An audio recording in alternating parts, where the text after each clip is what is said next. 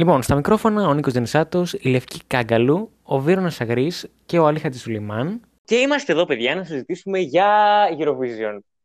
Για κάποιους από εσάς στο, στο, στο podcast μας είναι guilty pleasure, το ξέρουμε. Ε, για άλλους που ήρθατε τώρα να το ακούσετε και λατρεύετε, σας, για εσάς το κάνουμε, παιδιά. Ε, λοιπόν, παιδιά, θα, θα ακολουθήσουμε το εξής format. Ε, θα συζητήσουμε σε αυτό το επεισόδιο για, για τον ε, πρώτο ημιτελικό και στο επόμενο για το δεύτερο ημιτελικό και για τις χώρες ε, και την ιστορία τους στην Eurovision λίγο πολύ. Θα σχολιάσουμε τα κομμάτια και θα συζητήσουμε πάνω στην ε, ε, κάθε φετινή συμμετοχή. Οπότε, έχω τη λίστα εδώ μπροστά μου, παιδιά. Ε, και πάμε κατευθείαν να ξεκινήσουμε. Αυστραλία πρώτη. Τι έχετε να πείτε, για τη φετινή συμμετοχή της Αυστραλίας; Ε, θα ήθελα να πω κάτι πέρα εκεί για την Αυστραλία και γενικότερα τα, για όλα τα τραγούδια της Eurovision, το φετινά, τα φετινά, φιλόλογος 2021, ε, που το πιάνει πιστεύω ότι κάθε τραγούδι όταν το άκουσα πρώτη φορά φέτος δεν μου πολύ άρεσε. Το ίδιο εσύ και για την Αυστραλία. Όταν το πρώτο άκουσα έλεγα τι άθλιο πράγμα είναι αυτό ε, και είχα χαρεί που θα πατώσει η Αυστραλία στην ημιτελικό γιατί μεταξύ μας άχτη το έχω από το 2017 που πέρασε. Ε, αλλά όταν το άκουσα κι άλλες φορές, συνειδητοποίησα το μου άρεσε περισσότερο από το περσινό. Και δεν ξέρω πώς γίνεται. Είναι μια καλή συμμετοχή. Λίγο στο ρεφρέν που έχει αυτό το ταν, ταν, ταν, αυτό το, το ηλεκτρονικό έχω δεν μου πολύ αρέσει. Αλλά επειδή την άκουσα live, το έχει η κοπέλα. Και πιστεύω ότι θα το αναδείξει και στη σκηνή του Rotterdam. Ε, ή στο live on tape, αν κάτι πάει λάθος. Ε, πιστεύω ότι θα πάει καλά. Εντάξει, δεν θα σκίσει, ούτε δεκάδα θεωρώ ότι θα μπει. Αλλά πιστεύω ότι θα περάσει τελικό, έστω και αν είναι από τα τελευταία. Mm. Συμφατήσω είναι κριτικές επιτροπές. Άμα στο, στο κοινό, θα έχει πατώσει τελευταία. Μάλιστα. Ναι, συμφωνώ με λίγο με την άποψη του Αλή για να πω και εγώ τη γνώμη μου. Ε, είναι, ένα καλό, είναι ένα τίμιο κομμάτι. Δηλαδή, είναι ένα, ένα κομμάτι το οποίο εντάξει, έχει και ένα κοινωνικό μήνυμα. Ε, γενικά, εντάξει, ο ήχος σε μένα δεν. Ε, πάλι και σε αυτό συμφωνήσω λίγο με τον Αλή, με τον ηλεκτρονικό ήχο, δεν ξέρω. Δηλαδή, είναι ένα πιασάρικο κομματάκι. Πιστεύω εγώ θα το σώσουν οι κριτικές επιτροπές ξεκάθαρα, γιατί είναι η Αυστραλία και η Αυστραλία πρέπει να περάσει. Γιατί. Εντάξει, Eurovision και Αυστραλία τέλος πάντων πάμε παρακάτω. Ναι, αυτό. Δηλαδή, θεωρώ και εγώ ότι δεν θα σκίσει, μπορεί να είναι από τις τελευταίες θέσει στον τελικό. Από μένα είναι οι τελευταίες θέσει στον τελικό. Εγώ αρχικά το περσινό της μου άρεσε πιο πολύ γιατί μου έβγαζε λίγο Sia vibes ε, στη ενότητα τραγουδίστρια. Τώρα φέτος δεν ξέρω, δεν με έχει κερδίσει ακόμα. Πιστεύω ότι θα περάσει τελικό. Κατά τα άλλα, εντάξει. Θέλει ακόμα επεξεργασία ίσως προσωπική για να το αποδεχτώ περισσότερο, αν μπορέσω εν τέλει ότι τι πνευματική, πνευματική αναζήτηση, ας πούμε, είναι κάτι, η Λευκή προβληματίστηκε, ξέρω εγώ, να το αποδεχτώ μέσα μου, να το κάνω κτήμα μου, ξέρω, το, το τραγούδι της, της Αυστραλίας, γιατί είναι... Ε, λοιπόν, Βίρονα. Εμένα μου αρέσει ναι. περισσότερο από το περσινό. Δεν μου αρέσει βέβαια πάρα πολύ. Θεωρώ ότι είναι ένα τραγούδι κάπου εκεί, δηλαδή ότι θα βγει προς τις τελευταίες στον τελικό. Νομίζω ότι αν ήταν λίγο πιο αντικειμενικά τα πράγματα, ίσως η Αυστραλία να κινδύνευε για πρώτη φορά να μείνει εκτός τελικού, αλλά οι επιτροπές θεωρώ και εγώ ότι θα τη σώσουν. Γιατί στον πρώτο ημιτελικό θεωρώ ότι δεν έχει τόσο δυνατά τραγούδια όσο στον δεύτερο, αλλά είναι πιο δύσκολος. Γιατί είναι mm. όλα λίγο πολύ στο ίδιο επίπεδο. Οπότε θα κινδύνευε να μην περάσει. Θεωρώ ότι θα περάσει όμως. Δεν με ενοχλεί ο ηλεκτρονικός ήχος, μου αρέσει νομίζω ότι όσο το ακούω περισσότερο το συνηθίζω και γι' αυτό μου αρέσει. Αλλά κάποιος που θα το ακούσει πρώτη φορά, ειδικά στο ρεφρέν, θα παραξενευτεί πολύ. Νομίζω δηλαδή ότι είτε θα πει ναι, μου αρέσει, είτε θα πει τι είναι αυτό. Τώρα για το live, με το βίντεο που είδαμε από το στάδιο στην Αυστραλία, διαφωνώ λίγο με το ότι μου άρεσε. Και okay, φωνητικά μπορεί να το υποστηρίξει, αλλά σκηνικά δεν μου άρεσε αυτό που είδα. Νομίζω ότι πρέπει να το αλλάξουν λίγο και θα το αλλάξουν. Δεν νομίζω ότι θα εμφανιστεί έτσι στη Eurovision, είτε είναι το live on tape, είτε είναι στο Rotterdam στη σκηνή. Οπότε νομίζω ότι ναι, περνάει στον τελικό, αλλά δεν θα τα πάει πολύ καλά. Το τραγούδι πάντως σε μένα δεν μου φαίνεται κακό, ας πούμε. Ε, αυτό είναι, είναι, είναι πιασάρικο κομμάτι. Δηλαδή, η αλήθεια είναι ότι σου αρέσει να το ακούς. Δηλαδή, ειδικά είναι αυτό που λέμε όλοι, είναι να το συνηθίσεις. Δηλαδή, και εγώ όταν το άκουσα δύο-τρεις φορές, ας πούμε, το γούσταρα. Δηλαδή, ήταν, ήταν ένα κομμάτι το οποίο ακούγεται, ας πούμε.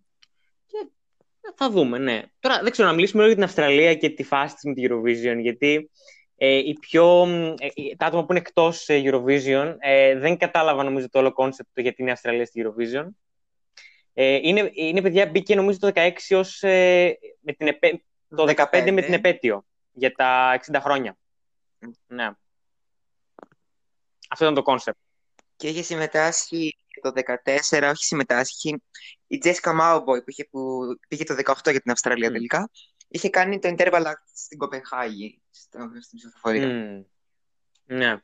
Από εκεί άρχισε δηλαδή η Αυστραλία μέσα και μετά μπήκε το 15. Προσωπικά, ε, επειδή εγώ με τις, βλέπω Eurovision με τις φίλες μου, την Ειρήνη και τη Ραφαέλα κάθε χρόνο, αν τα ακούτε καλησπέρα.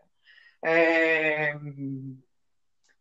δεν τους άρεσε τόσο πολύ η ιδέα να είναι η Αυστραλία στη Eurovision, τους φαίνονταν περίεργη. Και εμένα μου φαίνονταν περίεργη, η αλήθεια είναι, στην αρχή. Η, η θέση της εκεί. Αλλά μου άρεσε που, που πήγαινε να γίνει λίγο universal αυτός ο διαγωνισμός, παρόλο που τον λέγανε Eurovision. Ε, δηλαδή, εγώ θα ήθελα να ήταν και άλλες χώρες μέσα, και όχι μόνο από την Ευρώπη, να είναι πιο οικομενικό. Οπότε το υποστήριζα γενικότερα. Τώρα, το ότι είναι παραχαρημένη των επιτροπών, νομίζω ότι δεν χρειάζεται να το πω εγώ. Το λένε και τα στοιχεία. Ε, δηλαδή, πάντα είναι πάνω στις επιτροπές και τα τελευταία χρόνια πάντα στο κοινό. Αυτό κάτι λέει. Δεν ξέρω αν επειδή απλά και μόνο είναι Αυστραλία ή επειδή έχει κακές επιλογές. Θα έλεγα ένα συνδυασμό, αν με ρωτούσατε. Αλλά πιστεύω ότι πρέπει να έχει θέση διαγωνισμό, γιατί το βλέπει και πάρα πολλά χρόνια. Από ό,τι mm. ξέρω από το 85 μεταδίδεται. Κοίτα, θα σου πω τι γίνεται για τις, ε, για τις βαθμολογίες. Πιστεύω ότι είναι και σε μεγάλο βαθμό το ότι στην Ευρώπη η ψηφοφορία, από το κοινό τουλάχιστον, γίνεται, εντάξει, σίγουρα και από τις, ε, επιτροπές ακόμα περισσότερο θα έλεγα, αλλά από το κοινό γίνεται στρατηγικά. Δηλαδή, ρε παιδί μου, ας πούμε, κάποιες χώρες, επειδή ακριβώς έχουν καλύτερη σχέση μία με την άλλη, υπάρχει πάρα πολύ αυτό το φαινόμενο, δηλαδή της ψηφοφορίας με βάση τις φιλίες των χωρών, για παράδειγμα. Εντάξει, Ελλάδα-Κύπρος, π.χ. οτιδήποτε. Ε, Αζερμπαϊτζάν. Αζερμπα... Ναι, ξεκάθαρα. Ε, Αζερμπαϊτζάν-Τουρκία ε, παλιότερα, ας πούμε. Ναι, δηλαδή υπάρχει πάρα πολύ αυτό. Και το ότι η Αυστραλία είναι τόσο μακριά και ξέρεις εκτός λίγο της ευρωπαϊκής πραγματικότητας, νομίζω ότι επηρεάζει πάρα πολύ το κοινό. Και δευτερευόντως και τις επιτροπές, οι οποίες επιτροπές το πάρουν ανάποδα όμως, επειδή ακριβώς είναι η Αυστραλία και παραχαδεμένη. Ε, ναι, θέλουν να στηρίξουν. Αυτό. Εμένα πάντως δεν με ενοχλεί η Αυστραλία. Ε, μ' αρέσουν βασικά και τα τραγούδια της σχεδόν κάθε χρόνο. Με ξέρεις δηλαδή το 2020, το περσινό. Όλα μου άρεσαν πάρα πολύ και θεωρώ και αδικία του 18 ας πούμε, που βγήκε 20, νομίζω δεν θυμάμαι. Κάπου εκεί είχε βγει.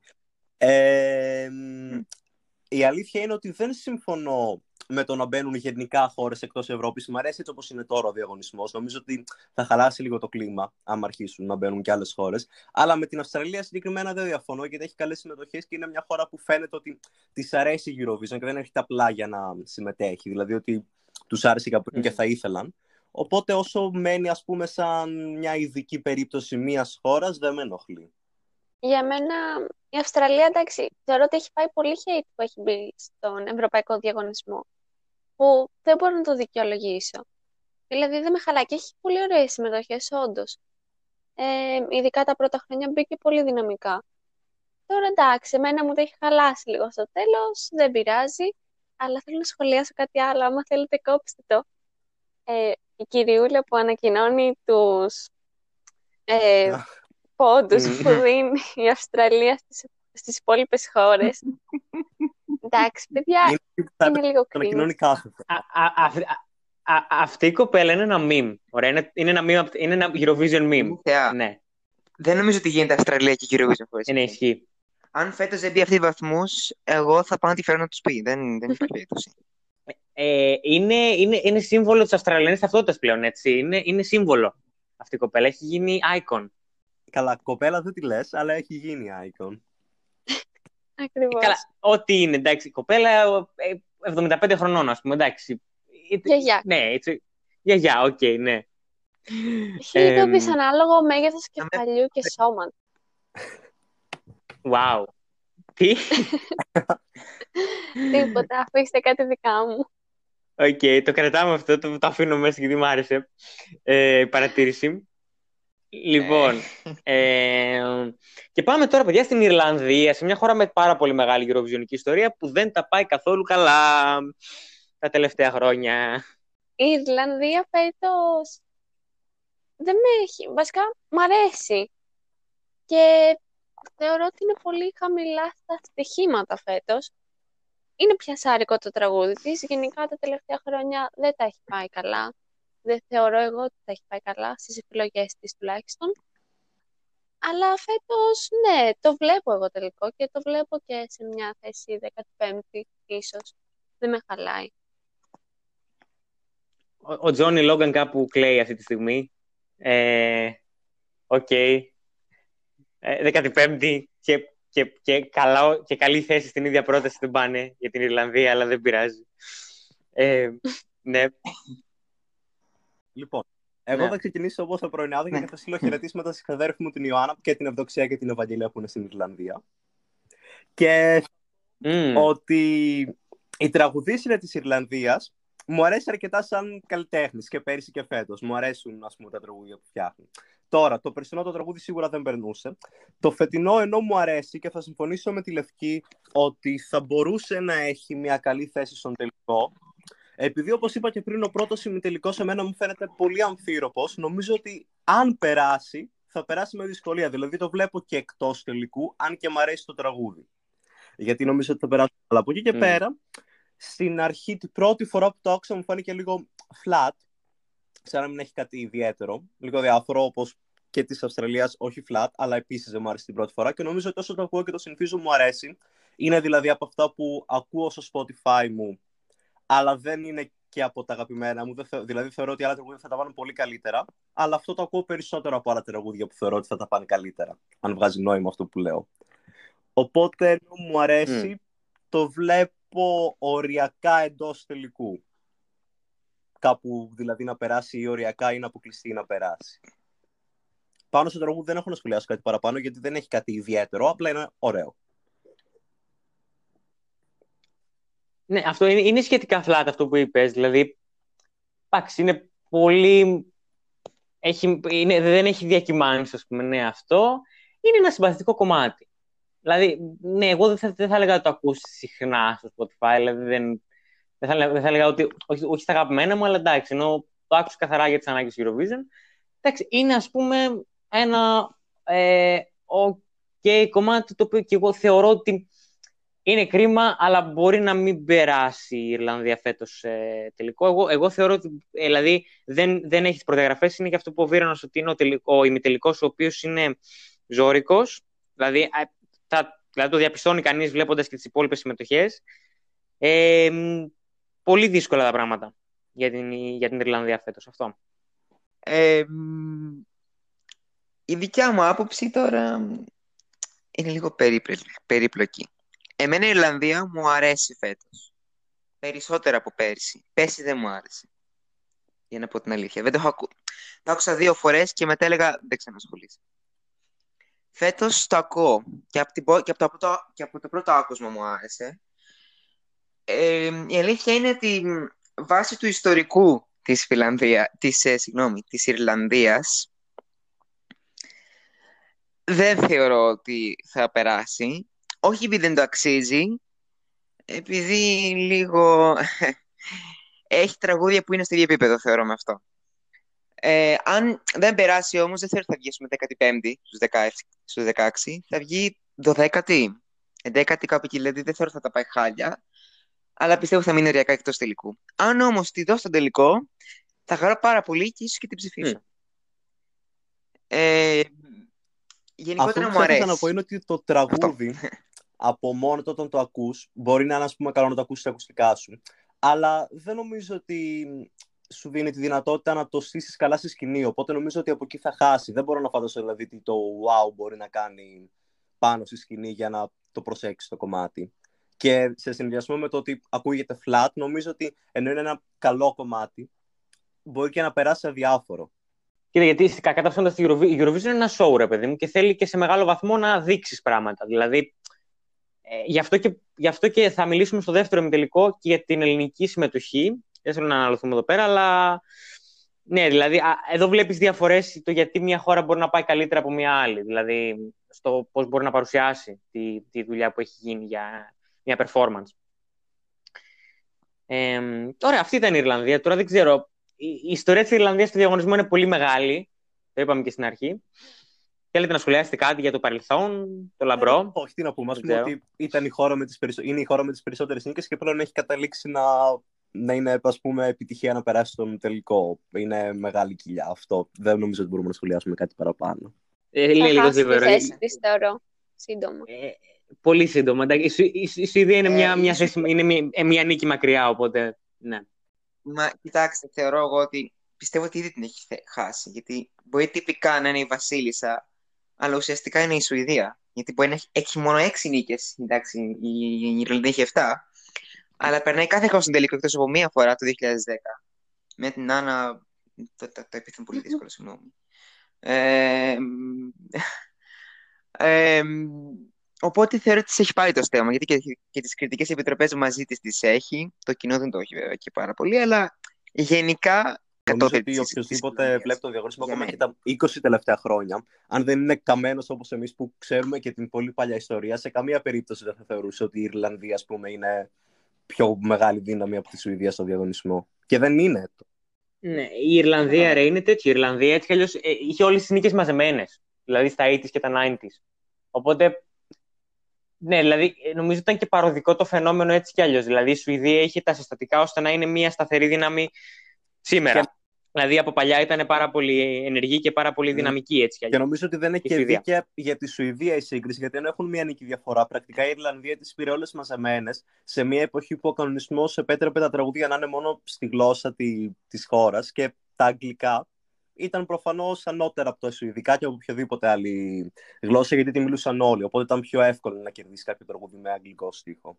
Όντως, ναι, είναι και αυτό. Μπράβο. Στα 90 ήταν και ο mm. κανονισμός με τις γλώσσες. Πάρα πολύ σημαντικό. Δηλαδή δεν το, δεν το υπολογίζεις κανείς σήμερα, δηλαδή τη διαφορά που μπορεί να έχει αυτό για τις νίκες. Όχι, δεν ήταν καλά τα τραγούδια. Δεν, δεν το παίρνω. Δεν λέω το αντίθετο. Αλλά σίγουρα βοήθησε. Αυτό. Ε, ωραία. Εντάξει, μην μείνουμε πάρα πολύ στην Ιρλανδία, γιατί έχουμε και μια λίστα ολόκληρη να ολοκληρώσουμε, παιδιά, εδώ πέρα, για το πρώτο μέρος. Ε, λοιπόν, και πάμε στην Λιθουανία. Παιδιά, ήθελα τόσο να κερδίσει πέρσι. Και φέτος δεν θα κερδίσει με τίποτα θα συμφωνήσουμε όλοι ότι το περσινό του τραγούδι ήταν αρκετά καλύτερο. Όχι ότι το φετινό δεν είναι ωραίο, αλλά το περσινό νομίζω ήταν ε, ένα από τα φαβορή για την νίκη, ενώ το φετινό νομίζω θα είναι στο top 10 και πάλι, αλλά σίγουρα δεν είναι φαβορή για να κερδίσει. Τώρα, το συγκρότημα η Ρουπ, η The μου αρέσουν. Μου αρέσει ο ήχος τους, ο τύπος της μουσικής που βγάζουν. Το τραγούδι νομίζω ότι προσπαθεί, ας πούμε, όχι να αντιγράψει το περσινό, το θυμίζει, αλλά με την καλή έννοια. Δεν μου ακούγεται κακό στα αυτιά μου σαν μια αντιγραφή του περσινού, όπως νομίζω ότι μπορεί να κάνουν κάποιες άλλες χώρες. Το έχω στο top 10 μου, αλλά οριακά. Νομίζω ότι σκηνικά το έχουν, θα κάνουν mm. κάτι εντυπωσιακό, αν και νομίζω ότι δεν θα πολύ αλλάξει από αυτό που είδαμε στον εθνικό τελικό, όπως και πέρυσι έτσι και φέτος, νομίζω ότι κάτι παρόμοιο θα παρουσιάσουν, αλλά είναι κάτι εκεντρικό πρακτικά και κάτι που μένει. Σίγουρα περνάει στον τελικό, σίγουρα Α, το σίγουρα στο top 10 δεν το λέω και με μεγάλη σιγουριά, αλλά νομίζω ότι θα τη δούμε και στο top 10. Θα συμφωνήσω. Ε, και για μένα οι The Roop ε, έχουν, δηλαδή, εντάξει, είχαν την ευκαιρία τους πέρσι, ε, αλλά και φέτος είναι ρεσί, εντάξει, μα είναι αυτό το συγκρότημα, ας πούμε. Νομίζω ότι έχει προδιαγραφές για, δηλαδή, με, με, με, όλο αυτό το τέκνο πακέτο, δηλαδή με το τέκνο pop, μάλλον καλύτερα τέλος πάντων. Ε, ε, ε, δηλαδή θεωρώ ότι θα μπορούσαν να κάνουν καριέρα εκτός Eurovision. Δηλαδή αξίζουν, ας πούμε, ο ήχος αυτός. Εγώ θα το άκουγα, ας πούμε, και εκτός ε, του διαγωνισμού. Δηλαδή μπορούν μέσα από την Eurovision να, αυτοί οι άνθρωποι να κάνουν ας πούμε, μια καριέρα πανευρωπαϊκή πιο εύκολα. Και δεν, δεν ξέρω αν θα το ψήφιζα ε, το φετινό, γιατί το περσινό μου άρεσε πολύ περισσότερο αυτό. Και θεωρώ ότι έχουμε καλύτερες συμμετοχές φέτος από το, από το δισκοτέκ. Αλλά είναι ένα πάρα πολύ ωραίο κομμάτι και ένα κομμάτι που θα το άκουγα και έξω. Ναι, αυτό. να συμπληρώσω και σε αυτό για την καριέρα ότι το αξίζουν γιατί ας πούμε και ο τραγουδιστής είναι πολύ καλός φωνητικά. Και νομίζω βέβαια ότι η Λιθουανία, επειδή θε, μπορεί να μην ακούγεται σωστό, αλλά θέλοντας και εμεί, συγκρίνεις τις χώρες με την περσινή του συμμετοχή, είναι από τις λίγες χώρες που την αδικείς η σύγκρισή της με την περσινή συμμετοχή. Ενώ αρκετές, όπως και εμάς, που θα σχολιάσουμε αργότερα, νομίζω μας ευνοεί αυτή η σύγκριση. Ξεκάθαρα. Ε, ε, ξεκάθαρα, sorry. Παιδιά, ναι, sorry σε όσους άρεσε από το περσινό, αλλά δεύτερος ημιτελικός. Ε, στο επόμενο podcast, παιδιά, ναι, υπομονή. Ε, για τη Λιθουανία, όπως λέτε, δυστυχώς γίνεται σύγκριση και δεν είναι υπέρ της. Ωστόσο, η περσινή της συμμετοχή πιστεύω ότι της εξασφαλίζει και κάποιες θέσεις παραπάνω, γιατί την αγαπήσαμε πολύ πέρυσι και ήταν από τα τραγούδια που θέλαμε να ακούσουμε και δυστυχώς πήγαν χαμένα σε εισαγωγικά. Ε, εγώ δεν ξέρω αν την βλέπω δεκάδα, γιατί δεν ξέρω πόσο θα επενδύσουν την σκηνική παρουσία. Πιστεύω άλλες χώρες θα, είναι, θα το παίξουν καλύτερα σε αυτό το κομμάτι. Ε, ίσως δωδέκατη, δεν ξέρω, κάπου εκεί. Ωστόσο, μπορεί να βγω και λάθος, γιατί συνήθως δεν τα πάω καλά ακόμα αυτά. Αλλά ναι, δεν, δεν με χαλάει. Την μ' αρέσει η Λιθουανία. Εντάξει, και να σημειώσουμε πίσω ότι η Λιθουανία είναι και, είναι και κρίμα που δεν τα κατάφερε πέρσι, γιατί είναι η μόνη βαλτική χώρα που δεν έχει κερδίσει ακόμα το διαγωνισμό. Και ναι, εντάξει, είναι, είναι κρίμα. Ε, maybe next year. Θα, θα δούμε. Ε, για μένα η Λιθουανία θα πάει καλά. Η αλήθεια είναι ότι το περσινό κομμάτι, αν και ήταν φαβορή, εμένα δεν με πολύ τρέλανε. Δηλαδή δεν το άκουγα. Δεν το είχα on repeat που λένε. Mm. Και οι νεολαίοι ρέμπελοι. Αλλά μου άρεσε. Δηλαδή, άμα έμπαινε τυχαία, γιατί όταν ακούω το playlist στην Eurovision, στο Spotify βάζω τυχαία για να τα ακούω όλα και όταν ερχόταν δεν το έκανα pass. Το άκουγα. Το φετινό ε, μου άρεσε πολύ. Δεν ξέρω αν μου άρεσε περισσότερο από το περσινό, γιατί σας είπα την άποψή μου για το περσινό, αλλά μου άρεσε. Δεν θα με χάλα για να κερδίσει η Λιθουανία. Φέτος, αν και νομίζω ότι είναι κοινή παραδοχή, ότι δεν θα το κάνει. Ε, τώρα, γιατί πιστεύω ότι υπάρχουν πολύ πιο δυνατά τραγούδια φέτος. Γενικά, πέρυσι για μένα ήταν μια αδύναμη χρονιά. Ε, εγώ θεώρησα, το είχα πει και στον Νίκο αυτό προσωπικά πέρσι, ότι πολλές χώρες τις βόλεψε τελικώς που ακυρώθηκε ο διαγωνισμός. Βλέπε Κύπρος, ας πούμε. Πιο μετά, βέβαια αυτό. Θεωρώ ότι θα πάει καλά.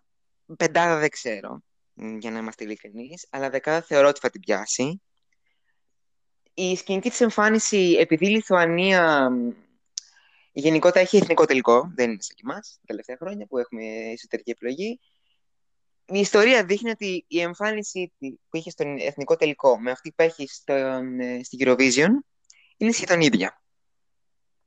Δεν αλλάζουν κάτι το τραγικό. Οπότε, εμένα μου αρέσει η εμφάνιση του στον εθνικό τελικό και θα χαρώ να την ξαναδώ στο Ρότερνταμ. Τώρα, ε, αυτό που υπόθηκε πριν ότι μπορεί να έχει κάποιες θέσεις παραπάνω λόγω του περσινού τραγουδιού, θα μου επιτρέψετε να ψηλοδιαφωνήσω και θα σας πω και το λόγο. Όχι πως δεν θεωρώ ότι οι fans θα έχουν κάποια επιρροή, από... θα είναι επηρεασμένοι από το περσινό τραγούδι, αλλά οι fans, εμείς δηλαδή, αποτελούμε ένα μέρος της Eurovision. Οι έρευνες τουλάχιστον έχουν δείξει ότι το μεγαλύτερο μέρος παρακολουθεί τραγούδια για πρώτη φορά εκείνο τον καιρό ή άντε λίγο πιο πριν. Οπότε, αν κάποιος δεν ήταν πολύ κολλημένος με την Eurovision τα περσινά, μπορεί και να μην τα έχει ακούσει, γιατί θα είχαμε φτάσει στο Μάιο, θα έχει ακυρωθεί. Και το Eurovision Sign Light που είχε γίνει πέρυσι, Europe, συγγνώμη, Europe Sign Light που είχε γίνει πέρυσι, δεν ήταν και ιδιαίτερα επιτυχημένος. Τουλάχιστον στην Ελλάδα δεν πήγε mm. πολύ καλά από άποψη τηλεθέασης. Ε, οπότε δεν ήταν και πολύ τα τραγούδια. Θα συμμετείχαν τότε. Οπότε δεν ξέρω αν θα έχει κάποιο ιδιαίτερο μπόνου λόγω της περσινής συμμετοχής. Από τους φαν σίγουρα. Αλλά από το γενικό κοινό δεν νομίζω ότι θα υπάρχει κάποια τέτοια σκέψη. Αλλά για να, για να το κλείσω λίγο όλο αυτό, γιατί πολύ μακρηγόρησα, συγγνώμη κιόλας. Ε, πιστεύω ότι θα είναι στη δεκάδα με άνεση. Μάλιστα. Εντάξει, μακάρι. Νομίζω ότι και, και οι τέσσερις είχαμε πολύ θετική γνώμη για τη Λιθουανία και θέλουμε πραγματικά να είναι παιδιά στη δεκάδα. Ε, ναι, αυτό. Άμα δεν είναι, θα, δεν θα μου αρέσει αυτό. Δεν θέλω ότι υπάρχει κάποια άλλη χώρα που. Ποιος θα την περάσει από τη δεκάδα mm, για να πάει δέκατη; Δεν ξέρω. Εντάξει, τώρα για την ιστορία δεν έχουμε να πούμε πολλά πράγματα. Είπαμε, αναφέραμε και ενδεικτικά κάποια πράγματα. Οπότε προχωράμε. Πάμε στη Βόρεια Μακεδονία, παιδιά, και στον φίλο μας τον Βασίλ, ο οποίος θα βγει πρώτο-τελευταίο μετά την Αλβανία. Νομίζω. Θες πολύ ναι. δράμα ε, στο podcast. Ξεκάθαρα. Πες. Φαίνεται. Λοιπόν, θα σας πω ότι πέρσι η Βόρεια Μακεδονία ήταν το guilty pleasure μου. Με αυτήν πήγαινα κοινωνιολογία, με αυτήν πήγαινα στο σούπερ μάρκετ, με αυτήν πήγαινα παντού. Μου άρεσε, το χόρευα. Αντιγραφή ήταν βέβαια, δεν- ειδικά το βίντεο κλιπ ήταν Ελβετία 2019. Αν τα αμφισβητήσει κάποιος αυτό, να πάτε τη δείτε δίπλα-δίπλα, είναι η ίδια.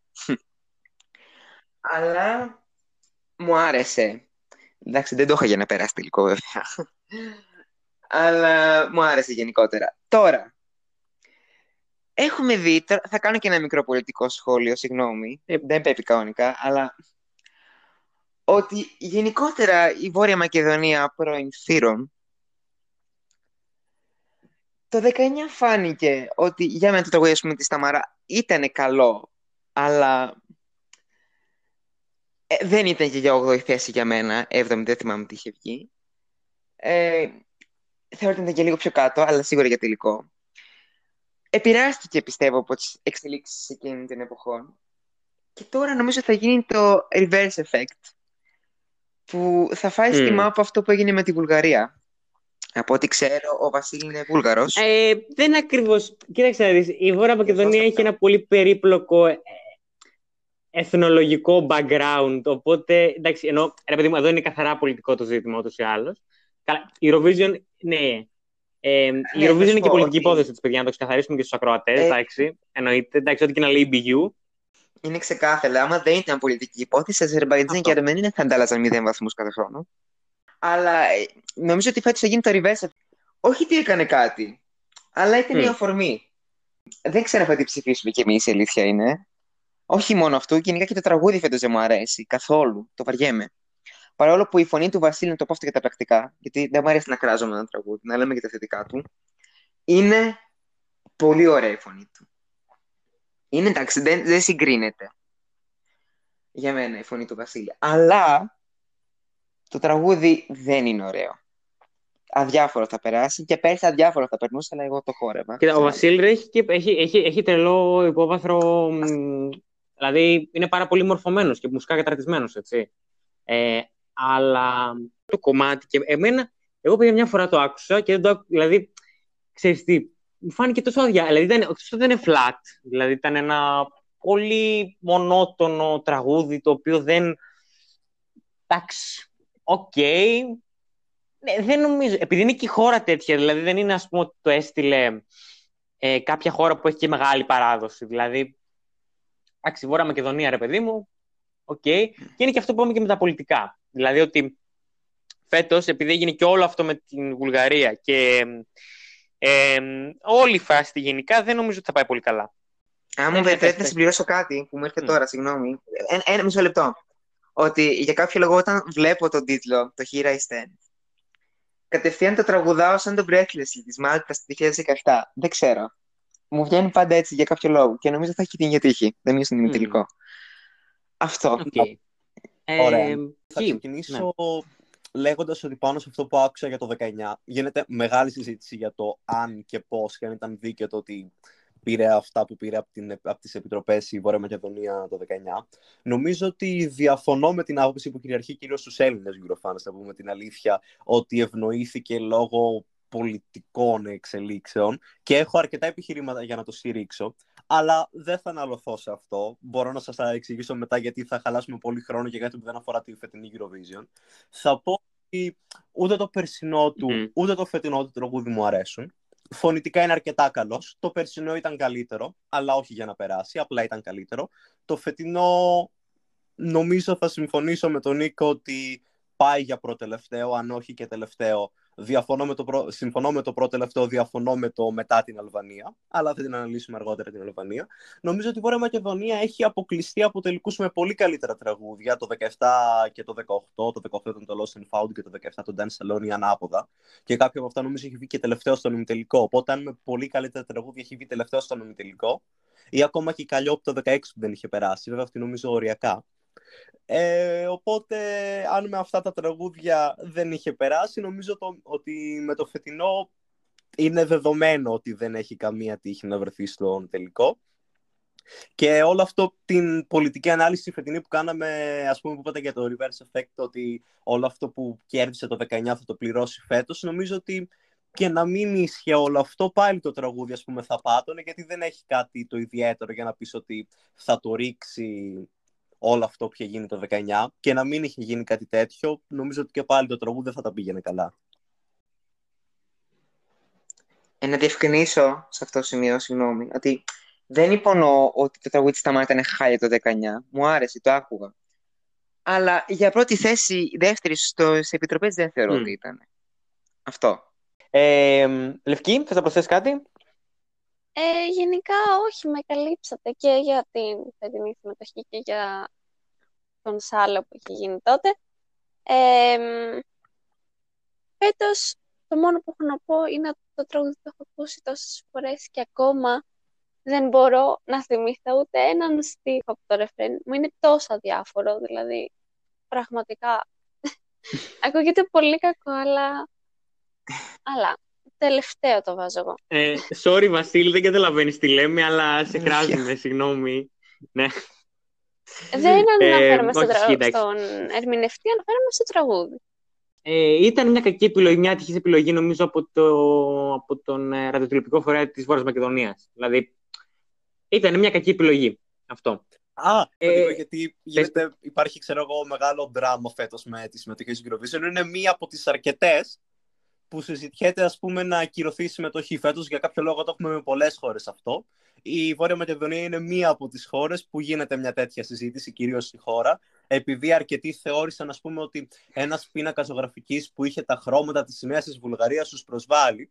Αλλά νομίζω ότι δεν θα γίνει αυτό, γιατί και η επιτροπή που έσυσε το κανάλι, όταν έβγαλε την ανακοίνωση, είπε ότι θα εξετάσουμε, με λίγα λόγια, είπε ότι θα εξετάσουμε σοβαρά τις ενστάσεις σας, αλλά θα εξετάσουμε και το, τα χρέη ας πούμε της χώρας στην EBU, τις υποχρεώσεις, οπότε είναι σαν να λέει ότι «ΟΚ, καταλαβαίνουμε το παραπονό σας, αλλά δεν μπορούμε και να αποσυρθούμε. Και αξίζει να σημειωθεί γιατί για κάποιο λόγο αυτό φέτος γίνεται με αρκετές χώρες. Θα τη σχολιάσουμε νομίζω. Ναι, έχει, έχει, έχει και πολλέ στον πρώτο ημιτελικό που υπάρχει τέτοιο θέμα. Ε, ναι, ναι, ναι, είναι μαζεμένο το δράμα. Ε, είναι για να περνάμε ωραία. Κοίτα, αυτό ήταν ε, ξεκάθαρα νομίζω ότι είναι αντίστοιχα με της Κύπρου. Θα το πούμε και πιο μετά. Είναι τακτική marketing κυρίως. Δηλαδή το ότι το αναδείξανε τόσο πολύ και οι ίδιοι στη Βόρεια Μακεδονία είναι, είναι τακτική μπας και γίνει δράμα και πέσει λίγη δημοσιότητα πάνω στο τραγούδι. Α πούμε. Ναι. Ε, λοιπόν και παιδιά, βλέπετε ότι και εγώ με να πάμε παρακάτω γιατί μετά έχουμε τη Ρωσία. παιδιά, έστειλε η Ρωσία φεμινιστικό τραγούδι. Και νομίζω γελάνε και οι πέτρες λίγο με αυτό. Αλλά ε, είναι...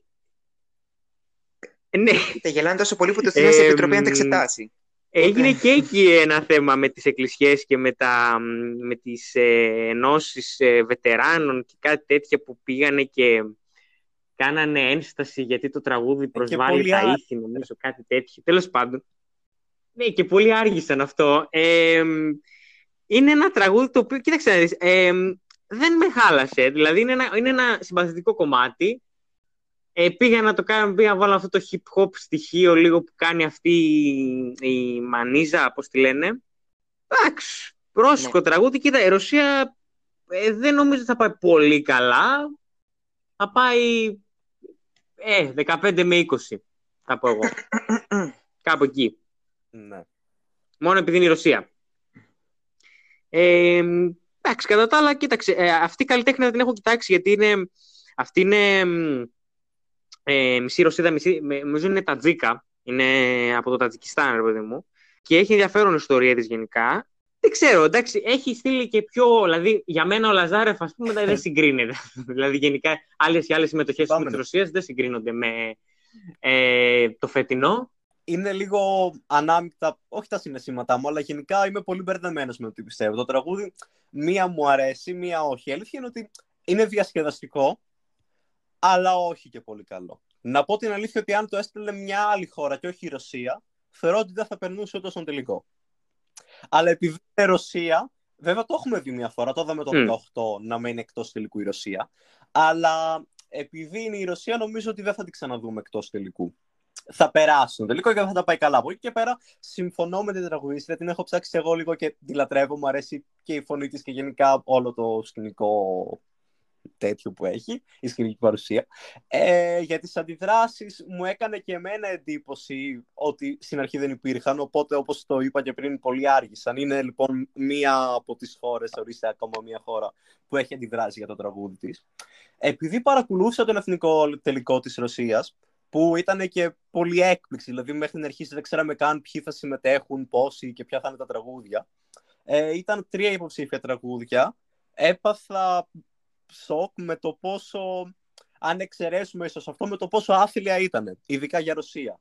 Δηλαδή, το συγκεκριμένο τραγούδι που δεν το λες και πολύ καλό, είναι απλά διασκεδαστικό και OK, okay, είναι κάτι διαφορετικό για τη Ρωσία, ο συνδυασμός Ρωσία και στίχοι και μήνυμα, αλλά δεν είναι και κάτι ιδιαίτερο το ότι το συγκεκριμένο ναι. τραγούδι ήταν με διαφορά η καλύτερη τους επιλογή, τα άλλα δύο δηλαδή ήταν πολύ χειρότερα, λέει κάτι για το τι έκανε φέτος η Ρωσία. Δηλαδή μια τέτοια χώρα δεν μπόρεσε να βρει ούτε ένα καλό τραγούδι σε εθνικό τελικό να συμμετέχει.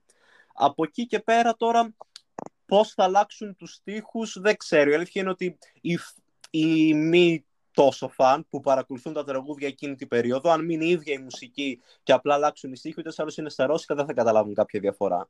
Οπότε, μόνο εμ... αν αλλάξει κάτι στους στίχους, μόνο εμείς ίσως θα απογοητευτούμε και θα το ξέρουμε, ας πούμε, που γνωρίζουμε τι λένε τώρα και τι θα λένε μετά. Οπότε, δεν νομίζω ότι αυτό θα επηρεάσει το αποτέλεσμα της χώρας πολύ. Ε, τη βλέπω στον τελικό μόνο και μόνο επειδή είναι Ρωσία. Α! Ε, ε, για όλες τις άλλες χώρες ότι κάναν το 20 και ξεχάσαμε ναι. να πούμε για τη Ρωσία. Που έπρεπε να αναφερθούμε σίγουρα στο 20 για τη Ρωσία, που ήταν η Little Big με το Uno. Ε, μου άρεσε πάρα πολύ το τραγούδι. Νομίζω ότι, νομίζω ότι δεν θα κέρδιζε, αλλά ήταν από τα φαβορή για να κερδίσει και είναι ναι. και το τραγούδι με τα περισσότερα views στο YouTube. Της Eurovision γενικότερα, στην ιστορία της Eurovision. Οπότε.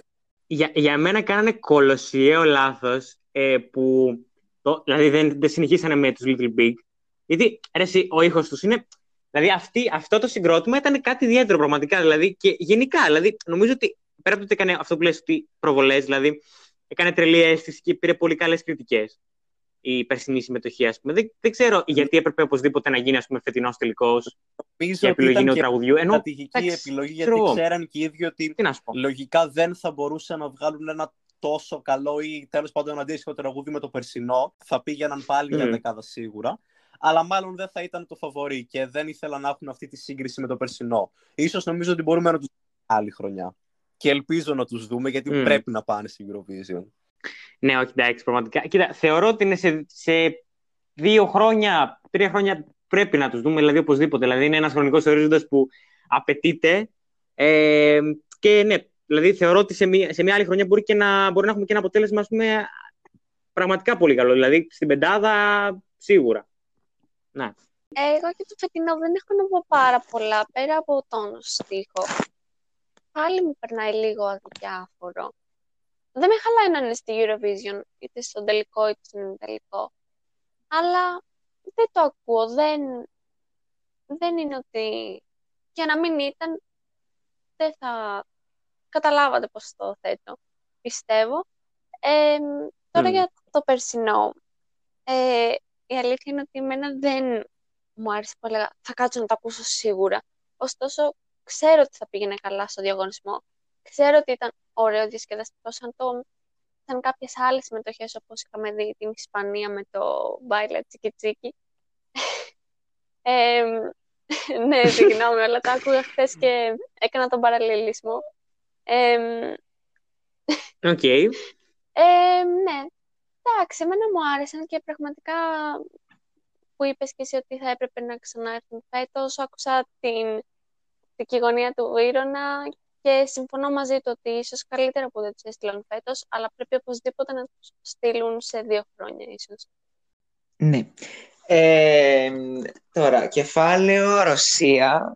Κάθε χρόνο είναι ένα μεγάλο κεφάλαιο, φέτος ακόμα μεγαλύτερο το περσινό μου άρεσε. Το είχα στο Spotify. Ε, στην λίστα με τα αγαπημένα τραγούδια. Το άκουγα. Δεν θεωρείται και το καλύτερο της Ρωσίας τα τελευταία χρόνια, εντάξει, αλλά μου άρεσε. Και θεωρώ ότι θα πήγαινε και πολύ καλά στο διαγωνισμό και δεν θα μεγάλαζε και καθόλου να το βλέπω στην τριάδα, να σας πω την αλήθεια. Δεν ξέρω αν θα την έπιανε, αλλά δεν θα με χάλαγε να δει θα πάει τον επόμενο. Φέτος, δεν ξέρω. Φέτος η Ρωσία ήταν σαν να είχε πάει διακοπές και την τελευταία εβδομάδα είπε: Έχουμε προθεσμία να, να δώσουμε και ένα τραγούδι στην EPU. Μου το έβγαλε λίγο εθνικός στο τελικός, γιατί πολύ απλά, όπως είπε και ο Βίρονας, μέχρι να φτάσουμε στην εθνικό τελικό τη βραδιά, δεν ξέραμε ποιος είναι μέσα. Ε, Επίσημα τουλάχιστον, φήμες είχαν βγει. Ε, υπήρχε θυμολογία, θυμάμαι πολύ χαρακτηριστικά μέχρι και τις 5 το απόγευμα, ότι η Little Big θα ήταν στον εθνικό τελικό. Τελικά μάθαμε ότι δεν θα ήταν, όταν βγήκαν και τα τρία τραγούδια και ψάχαμε το τέταρτο, δεν υπήρχε. Ε, διάβασα κάπου και ώρα σε μια συνέντευξη ότι τη Μανίσα ε, τη φώναξαν δύο μέρες πριν τον εθνικό τελικό ε, να συμμετάσχει. Το αυτό δείχνει πολλά. Δηλαδή, το αποτέλεσμα που είδα από στη σκηνή για δύο μέρες για μένα ήταν ναι. εκπληκτικό. Σαν τραγούδι βέβαια, δεν μου άρεσε. Δεν... Είναι λίγο περίεργο τώρα για τη Ρωσία, γιατί είναι κάποια σημεία που τα λατρεύω και τα χορεύω και κάποια άλλα σημεία που τα περνάω. Δεν το κάνω συχνά αυτό σε τραγούδι. Ε, θεωρώ ότι δεν θα πάει πάρα πολύ καλά. Αν το δω εκτός τελικού, δεν θα είμαι εκπληκτός. Δεν ξέρω πόσες πιθανότητες υπάρχουν να γίνει κάτι τέτοιο. Ε, το 18 ας πούμε, που έμεινε εκτός η Ρωσία ήταν στα φωνετικά άθλια η Γιούλια. Για να λέμε και την αλήθεια, δεν ακουγότανε. Ε, δεν, δεν νομίζω να το ψηφίσω, για να λέμε και την αλήθεια. Στον τελικό, άμα περάσει, τον πρώτο τελικό τσόλ δεν θα μπορέσω. Ε, αλλά είναι ένα ευχάριστο. Δηλαδή, όταν βγήκε στο Spotify, μέχρι να βγει στο Spotify δεν το άκουγα. Όταν βγήκε όμως και το άκουσα, είχα, επειδή είχα αλλάξει κάποια πράγματα, ε, μου άρεσε πιο πολύ. Θεωρώ, αν περάσει τελικό, θα συμφωνήσω με, την, με, την, ε, με τις θέσεις που ακούστηκαν, 15 με 20. Πιο κάτω δεν ξέρω, αλλά μέχρι το ταβάνι για μένα θα είναι το 15. Ναι. Στην πολύ καλή περίπτωση. 15. Ναι, όντως πολύ καλή περίπτωση. Πάρα πολύ αισιόδοξη βρίσκω καλή. Ναι, κατά τα άλλα τώρα ε, η Ρωσία έχει στείλει τρομερά πράγματα. Έχει κερδίσει μια φορά το διαγωνισμό το 2008 στη Σερβία. Ε, δεν ξέρω. Κάποιο άλλο fact; Η Ρωσία γενικότερα τα τελευταία χρόνια τουλάχιστον έχει δείχνει να το παίρνει πάρα πολύ πιο σοβαρά. Ε, όχι ότι πριν το είχε στα ζήτητα, αλλά από το 14 και μετά βλέπω ότι είναι θα ρίξουμε λεφτά, πρέπει να το πάρουμε. Και εμένα αυτό μου αρέσει όταν το κάνει μια χώρα, γιατί κάτι ανάλογο κάνει και η Κύπρος τα τελευταία χρόνια. Ναι. Και αποδίδει. Ε, εντάξει, τώρα το, το, το, δεν ξέρω πώς θα αποδίδει μακροπρόθεσμα, αλλά ναι, αποδίδει για την ώρα. Κοίτα, η επιτυχία στην Eurovision εγώ θεωρούσα ανέκαθεν ότι είναι εφήμερη. Δηλαδή τώρα λέμε για τη Σουηδία. Σε 10 χρόνια, άμα ξανακάνουμε mm. το podcast, μπορεί να είναι μια άλλη χώρα πάνω, που σίγουρα θα είναι μια χώρα άλλη πάνω. Γιατί πριν από 10 χρόνια. Ναι, εντάξει, ούτε η Ιρλανδία ήταν βέβαια. Εντάξει, αν λέμε ότι τους τραγουδού δίκαιο, αλλά. Ναι. Κοίτα, τα τελευταία 20 χρόνια, να πω, για, για, να το πούμε και αυτό, ότι είναι χαρακτηριστικό τα τελευταία 20 χρόνια έχουμε συνεχώς νέους νικητές. Δηλαδή, οι νικητές που είναι πρώτη φορά. Ξέρεις, και, ή πρώτη φορά, ή τέλος πάντων που είχαν πάρα πολύ καιρό να, να φιλοξενήσουν Eurovision, mm. για παράδειγμα. Ε, και αυτό είναι, αυτό είναι ένα ενδιαφέρον στοιχείο, δηλαδή ότι υπάρχει γενικά, πέρα από τη Σουηδία που εντάξει, και είπαμε είναι ο βασιλιάς. Ε, αλλά είχαμε χώρες οι οποίες δεν είχαν ξαναφιλοξενήσει, ας πούμε, είχαν πάρα πολύ καιρό να φιλοξενήσουν αυτό. Αυτό αποδείχθηκε και το, και το 18 για μένα, που η Κύπρος ήταν 25η και 27η στα στοιχήματα πριν τις πρόβες και λέγαμε που πας φουρέιρα. Το μένα μου άρεσε το φέκο. Ε, και με το που βγήκε στις πρόβες και μπήκε, στο, μπήκε στη σκηνή, βγήκε δεύτερη. Η Κύπρος δεύτερη, να μου το έλεγε αυτό το 17 θα γέλαγαν και οι πέτρες, που με το ζόρι πέρασε στο τελικό. Ναι. Ε, ε, δείχνει πολλά. Όχι, είναι, δείχνει πραγματικά πολλά. Εδώ κέρδισε η Πορτογαλία. Και το ψήφισε για να κερδίσει, σε παρακαλώ. Όχι, ρε ναι. παιδιά. Ε, αλλά και, εντάξει, και εμείς το ψηφίσαμε. Τι όχι, ρε παιδιά. Εντάξει, guilty pleasure, συγγνώμη. Ήταν ένα, ήταν ένα καλό κομμάτι. Θα το σχολιάσουμε στην Πορτογαλία. Θα το σχολιάσουμε στην Πορτογαλία, Όχι, παιδιά. Με... Στο δεύτερο μου τελικό είναι, εντάξει. Για να μην... Ε, ε, να σας κρατήσω, να κρατήσω εγώ να τους ακροατές, όχι τίποτα άλλο. Να σας κρατήσω ε, εγώ, ντροπή. Ναι, ναι, ναι. Λοιπόν, εντάξει, αυτά για τη Ρωσία χοντρικά. πάμε παιδιά στη Σλοβενία, η οποία μαζί με τη Βαρόρια Μακεδονία θα κάνουν παρέα στα, στις τελευταίες θέσεις των ημιτελικών. Ωραία. Με αυτό με πληγώνει πάντα. Ε, λευκή μου ξεκίνηση που σε πληγώνει. Παιδιά, τη Σλοβενία φέτος τη θεωρώ ένα καθαρά τραγούδι Eurovision. Δηλαδή, πάντα υπάρχει ένα τραγούδι από τα 40-42, ανάλογα πώς είναι οι χώρες κάθε χρόνο, το οποίο εμένα μου εκπέμπει vibes Eurovision καθαρά. Φέτος μου το εκπέμπει η Σλοβενία. Δεν ξέρω, μπορεί να είμαι πολύ λάθος. Γενικά έχω δει ότι δεν αρέσει. Αλλά εμένα αυτό με πληγώνει πραγματικά γιατί δεν, δεν ξέρω. Αλλά ναι, γιατί τόσο hate, γιατί; Ε, θα σου απαντήσει ένας ε, μακρινός, μακρινός ε, φίλος, ο οποίος είναι στα Γιάννα και κρυώνει. Ε, του οποίου, ναι. τον οποίο... Μισό, τώρα η γραμματική έγινε σαλάτα. Μισό, θα το, θα το οργανώσω. Η Σλοβενία με ένα πέρσι μ' άρεσε. Που ήταν η ίδια καλλιτέχνη. Μου άρεσε φοβερά, δεν άρεσε σε άνθρωπο. Εγώ το άκουγα και βάιμπαρα. Πήγαινα για τρέξιμο με τη Σλοβενία, για να σου πω το πόσο ονομαλιάρικο, ονομαλιάρικη ήταν η φάση μου, έτσι. Μου άρεσε. Ε, εκεί, ειδικά στο ρεφρέν, τα όλα η κοπέλα. Ένιωθα ότι ήμουν στου καταράχτε με το Βόντα. Ε, αλλά το φετινό, όταν το πρώτο άκουσα, είναι αυτό που είχα πει στην αρχή. Τα περισσότερα τραγούδια φέτος, όταν το πρώτο άκουσα, έλεγα κλάφτα χαράλαμπε. Δεν θα ξέρω ποιο θα αποτομείνει. Για περίπου πέντε φορές, τις πρώτες πέντε φορές, δεν μου άρεσε. Γιατί δεν μπορούσα να φτάσω καν στο τέλος. Την έκτη φορά όμως, έφτασα στο τέλος και μου άρεσε. Και τώρα το ακούω. Δηλαδή από εκεί που όταν ερχόταν στο playlist με τη τυχαία σειρά το πέρναγα, πλέον το αφήνω να παίζει. Απλώς, ποιο είναι το πρόβλημα, ότι αυτό στη Eurovision δεν είναι καλό. Γιατί μπορεί εμείς να έχουμε το χρόνο να το περνάμε και να το ξανακούμε και να το ξανακούμε, αλλά όπως είχα πει και πιο πριν, ο περισσότερος κόσμος θα το ακούσει για πρώτη φορά εκεί. Και δεν θα μπορεί να το ξανακούσει ξανά για να το συνηθίσει. Θα είναι αυτό τα τρία λεπτά. Αν εσύ περιμένεις το τελευταίο λεπτό για να σου αρέσει, ε, αλλά τα δύο τα βαριέσαι, δεν θα κάτσεις να ακούσει το τρίτο. Άμα το βλέπεις για πρώτη φορά. Αυτό θέλω ότι είναι το κακό αυτού του τραγουδιού. Η κοπελιά φωνάρα, δηλαδή ε, μαγική. Άμα το τραγουδούσα καπέλα, εγώ θα την έβγαζα νικήτρια φοβερή, φοβερό. Είναι φοβερή. Το βάθος της φωνής της είναι τόσο... Δεν μπορώ να το περιγράψω. Αλλά το τραγούδι είναι αδική. Βέβαια, να πούμε και την αλήθεια, δεν ξέρω ποιο τραγούδι θα της έβγαζε καλύτερα. Δεν το τα λέμε. Τώρα αυτό είναι μια αντιφατική πρόταση. Αλλά δεν ξέρω, είναι τόσο ωραία φωνή, το τραγούδι χαντακώνει για μένα. Θα μπορούσε να πάει πολύ πιο πάνω αυτή τη φωνή. Αλλά είναι αυτό που σου είπα. Πρέπει να το ακούσεις πολλές φορές για μένα για να το mm. συνηθίσεις. Κάτι το οποίο στη Eurovision δεν πρέπει να γίνεται. Αλλά συναχωρηθώ άμα μείνει εκτός τελικού. Αλλά δεν, δεν, δεν περιμένω. Δεν είναι. Το έχω προβλέψει εγώ. Το, το, το είδα, παιδιά, στα χαρτιά δεν είναι κάτι. Ε, ε, παιδιά, μα δεν είναι το κομμάτι. Είναι, είναι, ας πω κάτι, αυτή η κοπέλα, αυτό που είπε και όλοι, έχει τρομερές δυνατότητες, αλλά τραγουδάει, ας πούμε.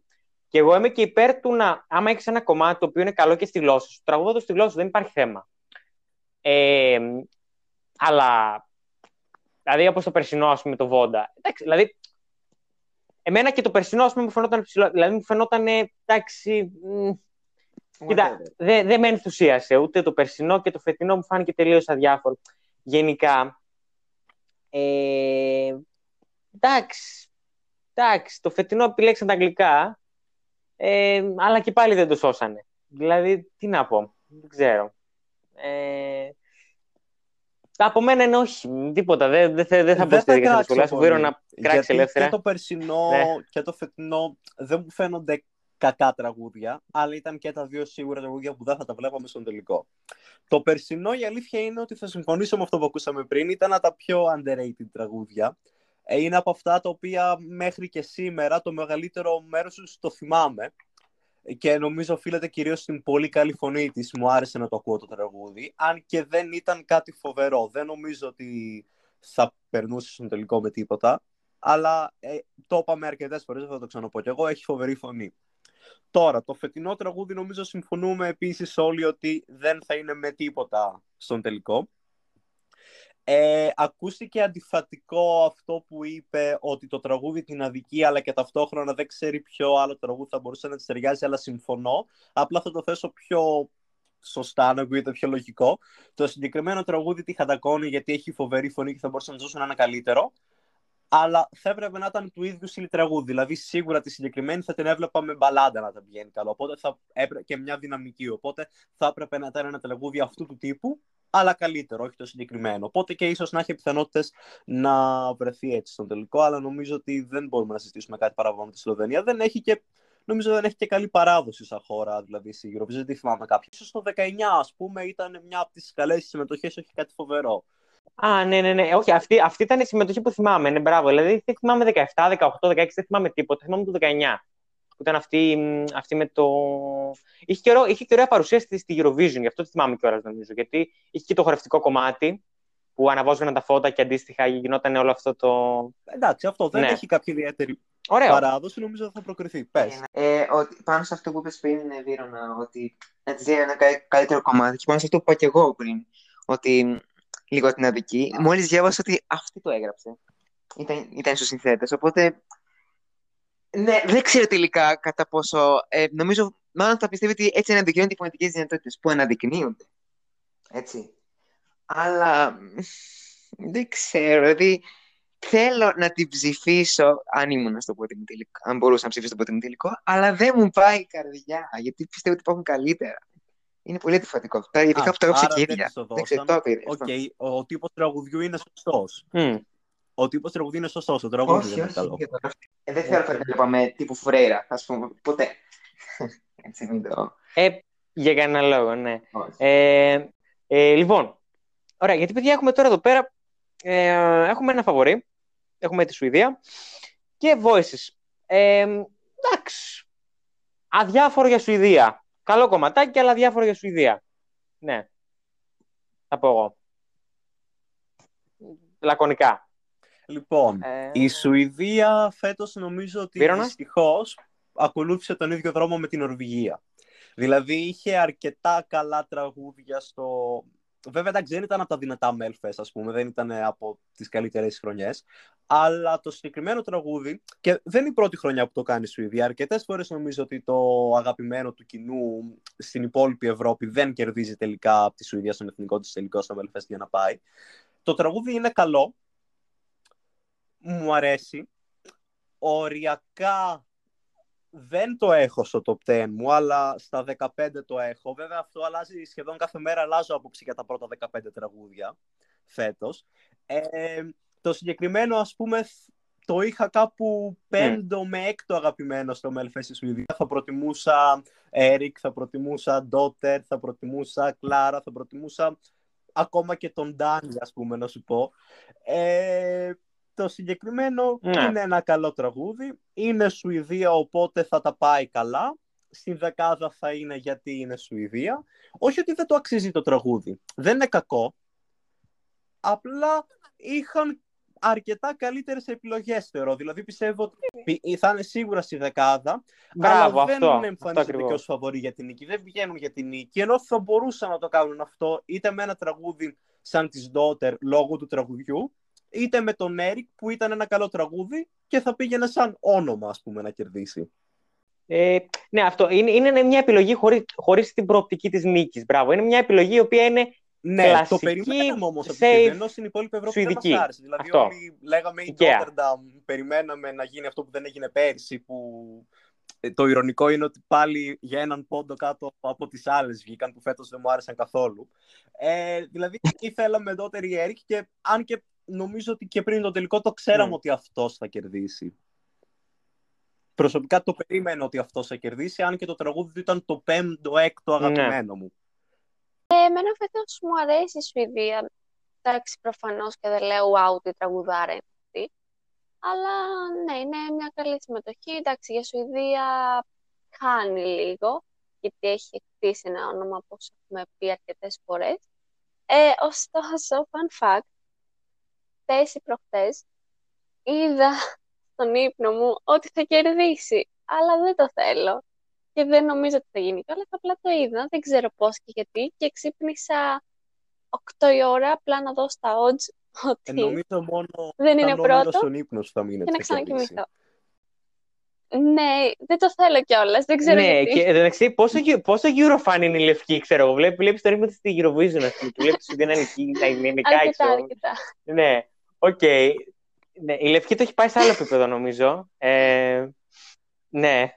Ε, λοιπόν, ε, μ, οκ, αυτό φαντάζομαι σαν ε, fun fact. Ε, άλλη κάποια δήλωση έξτρα; Ναι, ναι, ναι. ναι. Ε, για τη Σουηδία σίγουρα. Καταρχάς, το Melody Festival είναι ο μοναδικός εθνικός τελικός που παρακολουθώ κάθε χρόνο. Μάλιστα, συνήθως βλέπω και τους ημιτελικούς και τη δεύτερη ευκαιρία, αλλά φέτος δεν τα είδα. Είδα μόνο το τελικό. Ε, η αλήθεια είναι, η Daughter πέρσι δεν μ' άρεσε, φέτος δεν μου πολύ άρεσε. Ε, πάλι τον έναν πόντο. Διαφορά με τη δεμά μας. Κρίμα. Κρίμα για την καημένη, δηλαδή. Εντάξει. Δεν νομίζω ότι ταξίζει Καλά, κανείς παι- αυτό να- για δεύτερη χρονιά. Sorry που Το σε ίδιο. διακόπτω, αλλά πρέπει να το πω. Ε, γιατί η δεμά ο μας Πέτρος ούτε πέρσι Όταν μου άρεσε. πήρε τους πόντους από κοινό, σχεδόν νευρίασε. Γιατί άμα, τη βλέ... άμα είδες τη μουρητή, ήταν έτοιμη να κλάψει η καημένη όταν άκουσε ότι η άλλη μια φορά. Το είδα. Ναι, όχι απλά δεν κερδίζει. Είναι... Το και- είδα γιατί είδα ότι ήταν ένα σπορ διαφορά. Μα είναι, είναι τόσο, τόσο σπάσιμο. Είναι τόσο σπάσιμο, πραγματικά. Έτσι να δεις τον κόλλο της Ναι. μάμας για δεύτερη χρονιά πάλι για έναν πόντο. Για ένα βαθμό. Είναι πολύ άσχημο. Δηλαδή, ούτε του παπά. Μμ. Ε, Αυτό. Εγώ τη λυπήθηκα εκείνη την ώρα, γιατί την έβλεπα πραγματικά τη φάτσα της. Και δεν περιμένα να τα πάει και τόσο χαμηλά στο κοινό. Χαμηλά. Ε, Για, για εκείνη, για τα δεδομένα της, ναι. Ναι, δηλαδή δεν περίμενα να την περάσουν οι δημά μας. Γιατί γενικά τα στοιχήματα για το Melody Festival εγώ τα βλέπω πάρα πολύ σοβαρά. Γιατί συνήθως πέφτουν μέσα. Καλά, βέβαια τα στοιχήματα είναι είναι ένα άλλο topic. Έχω ανοίξει τόσα πολλά topic που δεν θα τελειώσει ποτέ αυτό το podcast. Αλλά δεν πειράζει. Εδώ είμαστε. Ε, μ, τώρα, αν ήταν ε, ο αγαπημένος μου, όχι. Στα στοιχήματα βέβαια ήταν. Και φαινόταν ήταν νομίζω 56% πιθανότητες για να βγει και πραγματικά βγήκε. Ε, αλλά προσωπικά ήθελα τον Έρικ. Όχι επειδή είχε καλύτερη φωνή. Για μένα δεν είχε καλή φωνή στις εμφανίσεις. Ε, ήταν πολύ ασταθής και ο τους είχε καλύτερη φωνή. Για μένα. Γιατί το studio version είναι πολύ κοντά με το live. Του Έρικ καθόλου. Αλλά ο Έρικ είχε κάτι μοναδικό. Ήταν καταρχάς το one man show, βέβαια μετά έγινε και του man, αλλά δεν μας νοιάζει αυτό. Εμείς κοιτάμε τα πρώτα δύο λεπτά. Ε, ήταν το τραγούδι μοντέρνο. Εντάξει, βασικό θα μου πεις, αλλά αυτό δεν έχει καμία σημασία. Μιλάμε για τη Σουηδία. Άμα δεν στείλει αυτή τα βασικά, ποιο θα τα στείλει. Αυτή ορίζει Mm. βασικά το είναι βασικό. θε- Πιστεύω. Ε, για μένα έπρεπε να κερδίσει ο Έρικ, γιατί είχε το πακέτο. Δεν με χάλασε που κέρδισε ο τους, γιατί είχε πολύ ωραία φωνή. Το τραγούδι είναι ευχάριστο. Θεωρώ ότι θα πάει καλύτερα από ό,τι θα πήγαινε η μάμα μας πέρσι. Δεν ξέρω αν θα είναι πεντάδα, αλλά δεκάδα θα είναι. Όχι μόνο επειδή είναι Σουηδία, αλλά επειδή είναι και καλό κομμάτι. Δηλαδή, εγώ το ακούω. Παρόλο που Έρικ θα ήθελα να πάει. Εντάξει, Δεν ξέρω αν θα τα πάει βέβαια καλύτερα ε, από κάποια άλλα τύπου φαβορή. Ας πούμε, δεν ξέρω αν θα τα πάει καλύτερα από τη Λιθουανία ή χειρότερα. Νομίζω θα είναι κοντά αυτές οι δύο. Αυτή την εντύπωση έχω. Αλλά πολύ μίλησα πάλι, συγγνώμη. Αυτά. Ναι, μωρέ, εντάξει. Ε, μ, εντάξει, ξέρεις, ε, στον Έρικ πάντως τώρα που το σκεφτόμουν, μπορεί να είναι και ότι είχε συμμετάσχει και πριν, οπότε εντάξει, δεν ξέρω, μπορεί να επηρεάσει και αυτό. Εντάξει, τώρα, τέλος πάντων, γενικά στα σχόλιο, κοίτα, η, η, η Σουηδία θεωρώ ότι εντάξει, η φετινή δεν είναι χαρακτηριστική της παράδοσης της, δηλαδή η φετινή συμμετοχή. Εντάξει, τώρα να μιλήσουμε για την ιστορία της Σουηδίας, είναι, θα μας πάρει ένα podcast από μόνο του, αυτό. Όχι, δεν χρειάζεται. Δεν Ναι, χρειάζεται. πιο μετά, ναι. Ε, σε, σε, σε ένα επόμενο στάδιο. Λοιπόν, πάμε, πά- πάμε να προχωρήσουμε λίγο, νομίζω. Και μ, φεύγοντας από τη Σουηδία, πάμε σε μια πάρα πολύ όμορφη συμμετοχή. Τη συμμετοχή του, του Αζερβαϊτζάν. Ε, αλή, Ω. είναι, όλα τα λεφτά, είναι όλα τα λεφτά αυτό πραγματικά το σχόλιο, που λέει, ξέρω εγώ, ε, nobody, literally nobody, ξέρω εγώ, και λέει FND searching for ε, historical figures in Wikipedia. Είναι, είναι, απλά, είναι απλά αυτό που συμβαίνει στο Αζερβαϊτζάν αυτή τη στιγμή, έτσι. Θα μου επιτρέπεις να ξεκινήσω; Ναι, εννοείται. Συγγνώμη, παιδιά, αλλά το Αζερβαϊτζάν Ε, δεν ξέρω, μόνος που είπε στο όνομα γελάω. Ε, γελάω από χαρά. Ε, την Εφέντη πέρσι τη λάτρεψα. Καλά, σκυλού είναι λίγο. Αυτό δεν το αμφισβητεί νομίζω κανείς. Ναι, αλλά μας αρέσει. Εμένα μου αρέσει. Αυτό δηλαδή, είναι ναι. σκυλάδι που το βάζεις και χτυπιέσαι μόνος σου στο σπίτι και δεν έχετε κάνει αστυνομία να σε μαζέψει. Της αρέσει και αυτήν το τραγούδι. Ε, Πέρσι με το Κλεοπάτρα, γιατί δεν μπορούμε να μην κάνουμε σύγκριση με το Κλεοπάτρα και το Ματαχάρι, γιατί πάρα πολύ απλά είναι το ίδιο πράγμα. ναι. Η αρχή Απλώς δεν, είναι- έχει, απλώς δεν έχει τις μηχανές. Αυτό είναι το τέτοιο. Ε, Η ναι. γέφυρα αλλάζει. Καλύτερα που άλλαξε. Πιο ωραία είναι η φετινή. Ναι. Αγγλικά της Εφέντη της καημένης δεν είναι καλά. Ε, Ναι, σαν αλλά είναι εμείς για να γυναικάρα, είναι γυναικάρα και θα πάει τελικό και θα πάει και καλά, πιστεύω. Ας... καταλάβουμε- Λόγω, ε, δεν θα πάει καλά λόγω Ναγκόρνο Καραμπάχ, 100%, Αυτό πήγα αλλά, να σου πω. αλλά σου πω. εντάξει. Ναι, Ε, να πω κάτι για την Κλεοπάτρα πέρσι, γιατί είχε βγει ε, ένα snip, όχι snippet, είχε διαρρεύσει το demo τραγουδιού, το οποίο είχε κάνει η Senhit, η εκπρόσωπος του Σαν Μαρίνο, πέρσι, και μου ψηλό άρεσε. Και όταν άκουσα την τελική εκδοχή του Αζερβαϊτζάν ήταν ακόμα καλύτερη. Και εγώ από τότε την ευθύνη τη λάτρεψα. Όταν βγήκε το teaser για το Ματαχάρι, ε, πραγματικά μ, περίμενα πάνω από το κινητό και το πότε θα βγει όλη τη Δευτέρα. Ευτυχώς το έβγαλαν πρωί και το λάτρεψα. Ήταν βέβαια η ομοιότητα με λίγο με χάλασε, επειδή ήταν ίδιο με το Κλεοπάτρα. Αλλά δεν είναι ότι λέω, α, δεν θα το ψηφίσω. Φυσικά και θα το ψηφίσω αν περάσει τελικό. Και φυσικά και θα χαρώ να πάει και δεκάδα, που πολύ θα το θέλω, αλλά δεν νομίζω να πάει. Ε, Και- Φωνητικά η Εφέντη είναι καλή. Μμ. Αυτό το τραγούδι βέβαια δεν αναπτύκνει τι δυνατότητες. Αυτό το λέω από το The Voice που την έχω δει. Γιατί άμα κάποιος τη δει μόνο από αυτό δεν δεν νομίζω να νομίζει ότι είναι και φωνάρα. Έχει καλή φωνή. Και πιστεύω ότι θα το πάει καλά και στο live, γιατί γενικότερα έχουμε δει ότι το Αζερβαϊτζάν επενδύει στη σκηνική παρουσία. ναι. Δεν έχω δει κάτι φτωχό ποτέ από το Αζερβαϊτζάν. Εγώ θυμάμαι, ας πούμε, χαρακτηριστικά την εμφάνιση του 2014, αν τη θυμάστε, δεν θυμάμαι τον τίτλο του τραγουδιού. Επικρατούσε το κόκκινο και ήταν ένας... Έκανε αέρια, αλλά αυτό που κάνει και η Διάννα. Ε, Ναι. Ήταν φοβερή συμμετοχή. Το τραγούδι δεν μ' άρεσε, αλλά η, συμμετοχή ήταν, η εμφάνιση ήταν υπέροχη. Ε, πιστεύω ε, ότι η δεκάδα για μένα δεν ξέρω αν θα πιάσει λόγω του Ναγκόρνο Καραμπάχ. Το Ναγκόρνο Καραμπάχ τώρα δεν νομίζω να πλήξει γενικότερα, αλλά κυρίως στις αρμενόφιλες χώρες. Δεν ξέρω αν υπάρχει τόσο όρος, αλλά εγώ τον έβγαλα. ναι. Ε, μ, αλλά δεν νομίζω ότι θα πατώσει λόγω του Ναγκόρνο Καραμπάχ. Βέβαια, να πούμε ότι εμένα με χαλάει το γεγονός ότι η Εφέντη ήταν πολύ, πολύ... ε, είχε βγάλει λέει, το τι πίστευε. Ήταν και με τον... Ε, Με τον ε, Αλίγεφ. αρχι- Ναι. Ναι, με τον Αλίγεφ. Ε, δεν ξέρω αν πρέπει να το χαρακτηρίσω πρωθυπουργό ή κάτι άλλο. Ε, Ε, ναι. Έχω ακούσει πολλά, γι' αυτό δεν, δεν, δεν θα πω έναν τίτλο, θα πω το επιθετό του. Οπότε δεν ξέρω αυτό κατά πόσο θα επηρεάσει εμάς τους fans, ξαναλέω, γιατί ο, ο 55χρονο που θα γυρίσει από τη δουλειά και θα βρει τη Eurovision εκείνη την ημέρα δεν θα ξέρει τίποτα από όλα αυτά. Άμα δεν το έχεις ψάξει κιόλας. Ναι, εντάξει, Ε, κοίτα, θα σου πω. Ε, θεωρώ ότι όμως. Θα... Να σου πω κάτι, αυτό που είσαι για τις αρμενόφιλε χώρες. Εφήβρα με τον όρο. Ε, μ, εντάξει, όχι, θα παίξεις. Δηλαδή, ας πούμε, στην Ελλάδα. Εγώ, ας πούμε, προσωπικά. Μ' αρέσει το κομμάτι. Όχι, είναι, από την είναι, Ελλάδα δεν είναι, νομίζω να πάει. είναι, για παράδειγμα, είναι, είναι σκυλαίο και ναι, εννοείται, αλλά διασκεδάζεις πολύ με αυτό. Είναι αυτό που είπαμε. Δηλαδή, είναι ένα ωραίο κομμάτι για να διασκεδάσεις. Δηλαδή, δεν, ε, είναι ένα κομμάτι που θα το βάλεις να δεις μια γυναικάρα να τραγουδάει και να, και να κάνει, ας πούμε, ένα show. Ωραία. Το χορεύεις αυτό το πράγμα, δεν είναι. Ναι. πολύ ωραίο. Ε, αλλά δεν θα μπορούσα εγώ ποτέ να το ψηφίσω, ας πούμε, και καθαρά λόγω πολιτική, πολιτικής, γιατί εντάξει, τώρα εννοώ είναι και αυτό που πες με την, ε, με την Εφέντη, ότι ρε παιδί μου, εντάξει, και οι πολιτικές Ναι, θέσεις εγώ θα και... το ψήφιζα, αλλά θα το ψήφιζα ότι ψηφίζω το τραγούδι, όχι το παρελθόν, την Εφέντη γενικότερα. Ναι, Γιατί η Εφέντη γενικότερα έχει κάνει πολλές δοκίμες που δεν μου αρέσουν.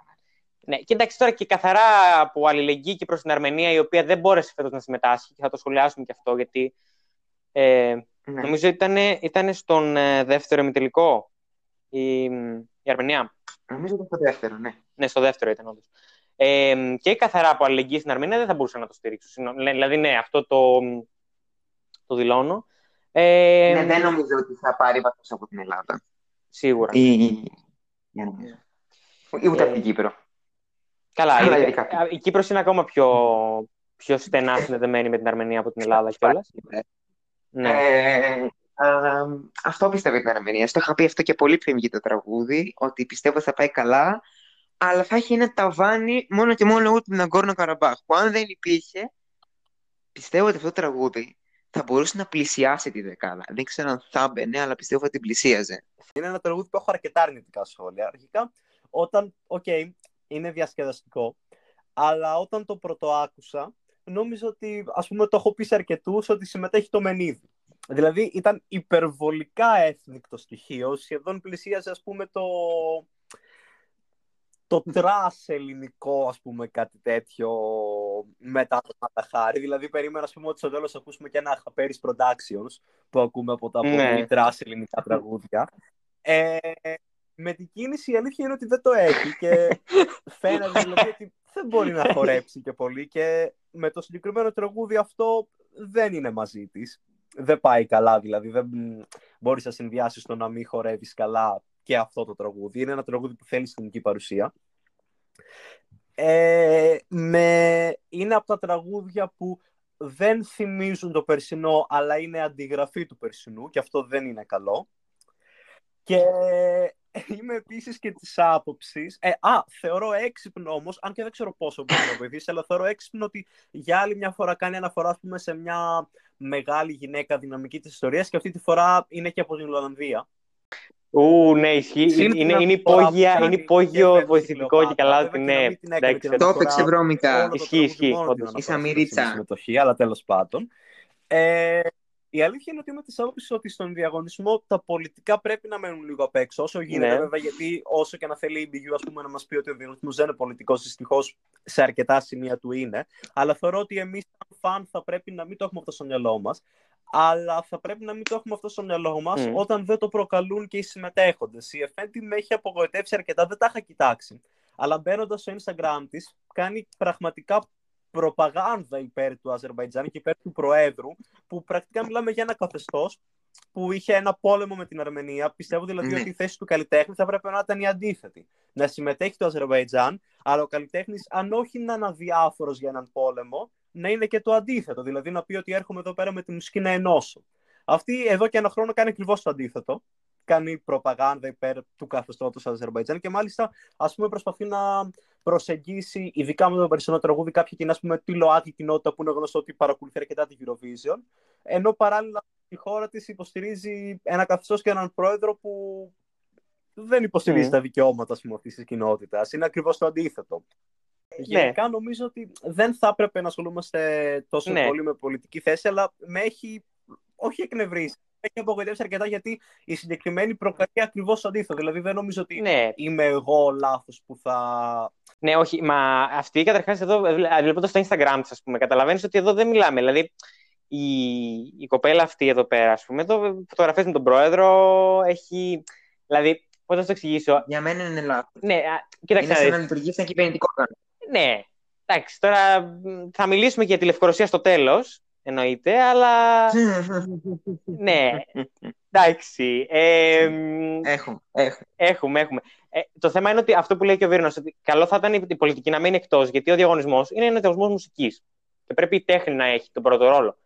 Βέβαια, η ίδια φέρνει την πολιτική στο τραπέζι. Δηλαδή, και με πολύ άσχημο ε, τρόπο. Δηλαδή, ρε παιδί μου, ναι, έχουν γίνει πάρα πολλά πράγματα στο βωμό της πολιτικής στη Eurovision και εννοείται ότι αυτό που είπε και ο Βίρνος, ότι αξιώσει και να το αρνείται η BU, και εδώ πάμε και πριν, Εντάξει, είναι σημαντικό κομμάτι, αλλά τώρα δηλαδή, δεν μπορώ να δεχτώ ότι ξέρεις, μπορεί να μείνει εκτός ε, συζήτησης στον Αγκόρνο ναι. Καραμπάχ εδώ. Καταρχάς να πω mm. και να το αφήσουμε εμείς οι fans, ας πούμε, εκτό συζήτηση. Δεν νομίζω οι commentators. Και το βάρος σε εμάς. Γιατί αν είσαι ένα ναι. καλλιτέχνη ο οποίος ήταν ή του δεύτερου είτε και υπέρ πούμε, του ενωτικούς εισαγωγικά μηνύματος μέσω της τέχνης, θα έβρισκε υπερβολικό και όχι σωστή στάση. Κάποιοι φαν να έλεγαν Α, ή ξέρω εγώ, μποϊκοτάρω το Αζερβαϊτζάν για ό,τι έχει γίνει. Θα έλεγα ότι άστα για μια εβδομάδα αυτά στην άκρη, γιατί έρχεται η μουσική ενώση.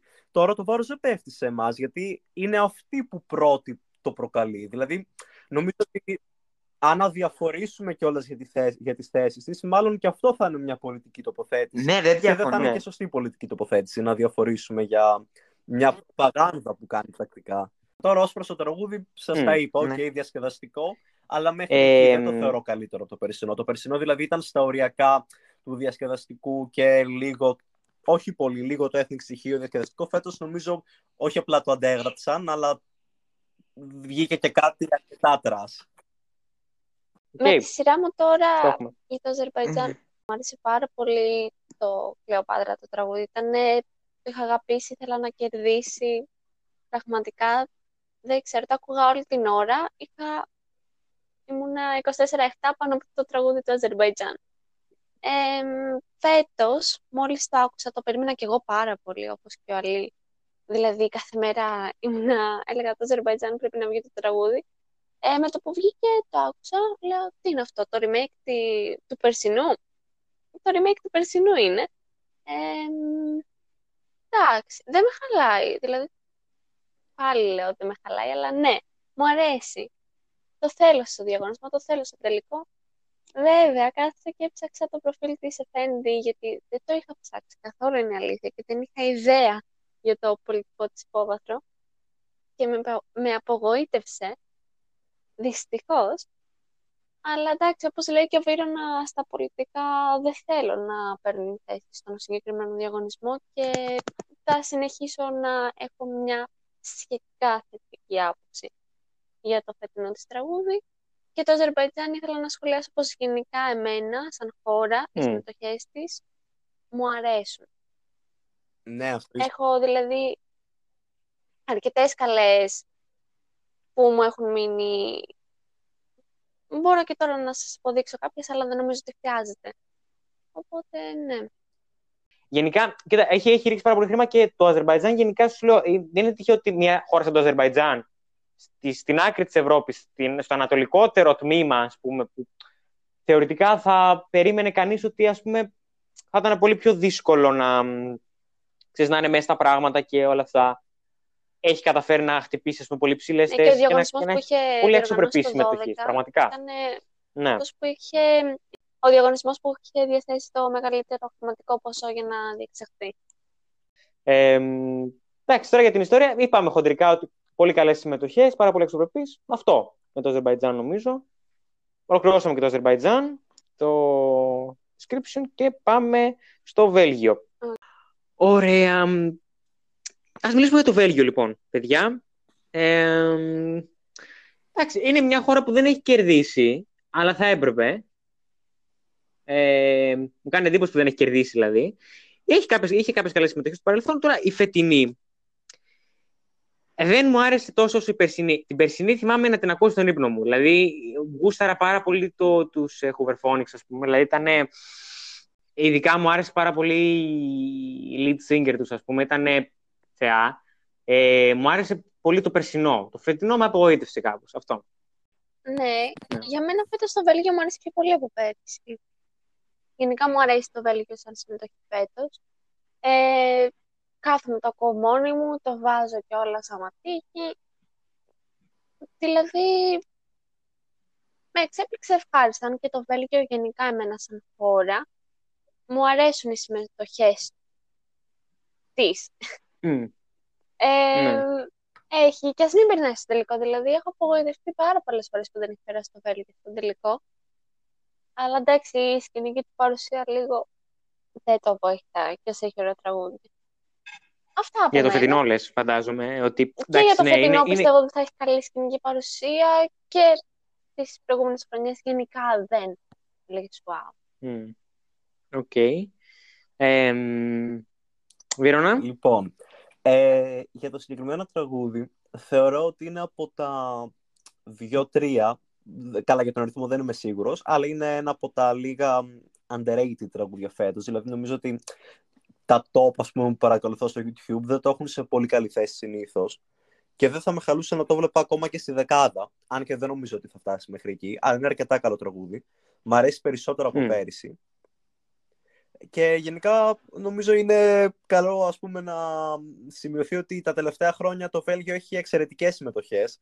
Μ' αρέσει πάρα πολύ, είναι από τις αγαπημένες μου χώρες. και το 15 και το 16 και, και το 17 και, και το 18 ακόμα έμεινε εκτός τελικού. Εμένα μου άρεσε πάρα πολύ. Είτε, ήταν καλό κομμάτι το 18. Δεν ξέρω γιατί. Θυμάμαι ότι είχε μείνει πολύ ωριακά. Ναι, ή 11ο ή 12ο είχε μείνει. Εντάξει, προφανώς θα ήταν ωριακά. Ναι. Είχε μείνει όμως εκτός τελικού. Γενικά μου αρέσει, δηλαδή ήταν αυτές οι τέσσερις συνεχόμενες χρονιές που ήταν φοβερό για μένα. Μου, αρέσει, mm. μου άρεσαν πάρα πολύ. Και μου αρέσει και φέτος. Μου άρεσε και η περσινή. Νομίζω γενικά ότι κινείται σε αυτού του τύπου τη μουσική τα τελευταία χρόνια και μου αρέσει αρκετά. Αυτό. Δεν, ναι. Νομίζω θα ξα... άμα συνεχίσω θα ξαναπώ τα ίδια. Δεν έχω κάποιο παράδειγμα. Ναι, αυτό. Λοιπόν, το έχω. Βέλγιο. Κοίτα τώρα. Hooverphonic. Αυτό τα λέει όλα. Όταν ανακοινώθηκε πέρσι ότι θα είναι η Hooverphonic, εγώ τρελάθηκα. Λέω, θα ακούσουμε κομματάρα. Βγαίνει το βίντεο κλιπ το περσινό. Κοιμούμενα μαζί με τη Σίλβια στο λεωφορείο όταν τα ακούγαμε. Λέω, Θεέ μου, τι είναι αυτό; Αισθησιακό, Τζέιμις Μποντέ, αλλά κοιμήθηκα. Δεν είχε ποτέ την κορύφωση. Ή άμα την είχε, θα κοιμόμουν. Για μένα, η, η, το Βέλγιο ήταν από τις ευνοημένες χώρες που ακυρώθηκε ο διαγωνισμός πέρυσι, γιατί δεν είχε και τεράστια πύχηση από ό,τι θυμάμαι. Αλλά η Λούκα μου άρεσε. Μπράβο. Είναι θεά. Είναι θεά, ωραία. Είναι. Πώς θα σου πω. Η, η κοπελίτσα αυτή είναι, είναι τέλεια. Δηλαδή, πώς θα σου πω. Η φωνή της εμένα, η φωνή της εμένα με τρελαίνει. Δηλαδή, είναι... Ήταν μαγική, σε ταξίδευε. Το τραγουδάκι ναι. όμως σε ταξίδευε στον ύπνο. Ε... Εντάξει, ήταν λίγο ASMR είναι η αλήθεια. OK, okay, το δέχομαι. Αλλά... Και ξαφνικά ναι. το 2021 αποφασίζουν οι Hooverphonic να ξαποστείλουν τη Λούκα. Τρελάθηκα. Βγαίνει το βίντεο κλιπ. Ε, η φωνή της κοπελιάς, από ό,τι ξέρω, είναι η παλιά frontwoman, η οποία είχε έρθει με τα Λούκα και μετά, ξα... και μετά επέστρεψε. Προτιμούσα τη Λούκα. Να πω την πικρή μου την αλήθεια. Δεν μπορώ όμως να πω ότι μου άρεσε λιγότερο από πέρσι. Μου άρεσε περισσότερο. Παρόλο που η φωνή της ε, Μαντάμ δεν μου άρεσε τόσο όσο της Λούκα. Αλλά το ακούω με μεγαλύτερη ευχαρίστηση και θα χαρώ πάρα μα πάρα πολύ να το δώσω τελικό. Γενικότερα το Βέλγιο, νομίζω υπόθηκε, αλλά θα το πω και από τη δική μου την πλευρά, είναι από τις αγαπημένες μου χώρες στο διαγωνισμό. Κάνει κάθε χρόνο κάτι το οποίο μου αρέσει. Από το 2015 και μετά το ψηφίζω κάθε χρόνο. Ε, γιατί μου αρέσουν οι συμμετοχές του. Ε, η Λάουρα Τεσόρο το 16 ήταν η φούλα αγαπημένη μου. Δηλαδή, ακόμα ακούω τα τραγούδια της. Και φυσικά το 15 μοναδικό κομμάτι. Ε, μάλιστα αποτέλεσε και η σκηνική παρουσία έμπνευση και για την Κύπρο του 17. Το βίντεο όλο ήταν ίδιο. Η Σένεκ το 18 για μένα δεν ήταν και νικητρία, αλλά ήταν φοβερή. Και η σκηνική της παρουσίας μου άρεσε, αλλά εντάξει. Ε, ήταν λίγο απλή και φωνητικά ήταν λίγο ασταθή. Τα ψηλά δεν ήθελε να τα πιάσει μόνο. Ε, λίγο τα λόγια του παπά, κάτι το κρασί. Εντάξει. Ναι, ε, ναι. το δέκατη βγήκε, το θυμάμαι αυτό πολύ καλά. Απογοητεύτηκα που δεν πέρασε, αλλά το είχα στο πίσω μέρος του μυαλού μου. Γιατί έβλεπα ότι και στα στοιχήματα έπεφτε και στον κόσμο δεν άρεσε σιγά σιγά. Λέω, κλάφτα χαράλαμπε, μαντάμ mm. Βέλγιο, που ήταν και ένα τη στα στοιχήματα αυτά για κάποιο διάστημα. Mm. Ε, συναχωρήθηκα πάρα πολύ που δεν πέρασε το 18, αλλά το περίμενα. Όμως αυτό δεν σημαίνει ότι το Βέλγιο δεν είναι από τι αγαπημένε μου χώρες στο διαγωνισμό. Τη λατρεύω. Το λατρεύω, συγγνώμη. Και θα το λατρεύω, πιστεύω, γιατί το έχει πάρει πολύ σοβαρά. Δηλαδή, ακόμα και να μην περάσει φέτος, που δεν θέλω να υπάρχουν, ότι υπάρχουν πιθανότητες να μην περάσει. Δηλαδή, νομίζω ότι θα είναι στο διαγωνισμό, και αν δεν πάει πάρα πολύ καλά, στο τελικό, συγγνώμη. Ε, θα το ψηφίζω. Πραγματικά μου αρέσει. Εγώ πάλι αυτό ξέχασα να το σχολιάσω και στις προηγούμενες ώρες το σχολίαζα. Ενώ το τραγούδι το θεωρώ πολύ καλό.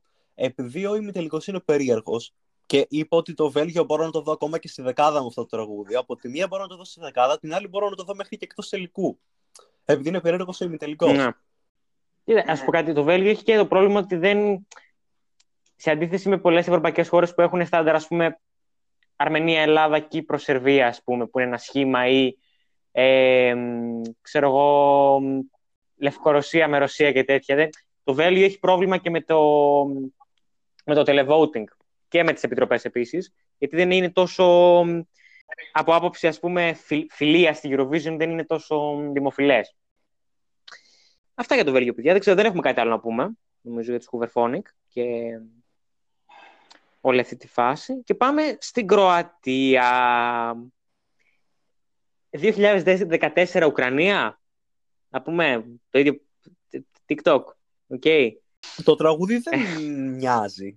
Όχι, δεν μοιάζει καθόλου, Α, αλλά ο τίτλος εννοώ. Εντάξει, ο τίτλος όχι. Ναι. Η αλήθεια είναι ότι φέτος το Dora, ο Ναι. εθνικός υλικό, ήταν σε ένα πολύ καλό επίπεδο για την Κροατία όπως την έχουμε συνηθίσει τα τελευταία χρόνια. Δηλαδή είχε κι άλλα τουλάχιστον δύο τραγούδια έχω στο μυαλό μου αρκετά καλά.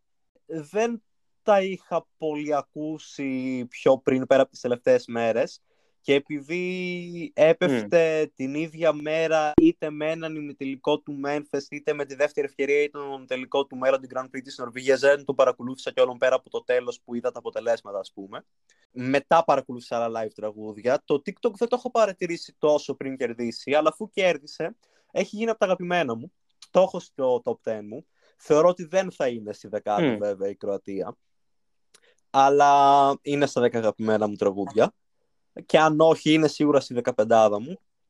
Ε, έχει Μμ. ένα θέμα επειδή ακούστηκε από, επίσημα, από επίσημες πηγές, ας το πούμε, της Κροατίας ότι η σκηνική παρουσία δεν θα αλλάξει πολύ σε σχέση με αυτό που είδαμε στον εθνικό τελικό της Κροατίας. Αυτό με χάλασε λίγο γιατί και τα ρούχα και όλα είπαν ότι ήταν παρόμοια και τα ρούχα δεν μου άρεσαν καθόλου. Όχι ότι παίζει τόσο μεγάλο ρόλο, αλλά παίζει και αυτό ένα ρόλο.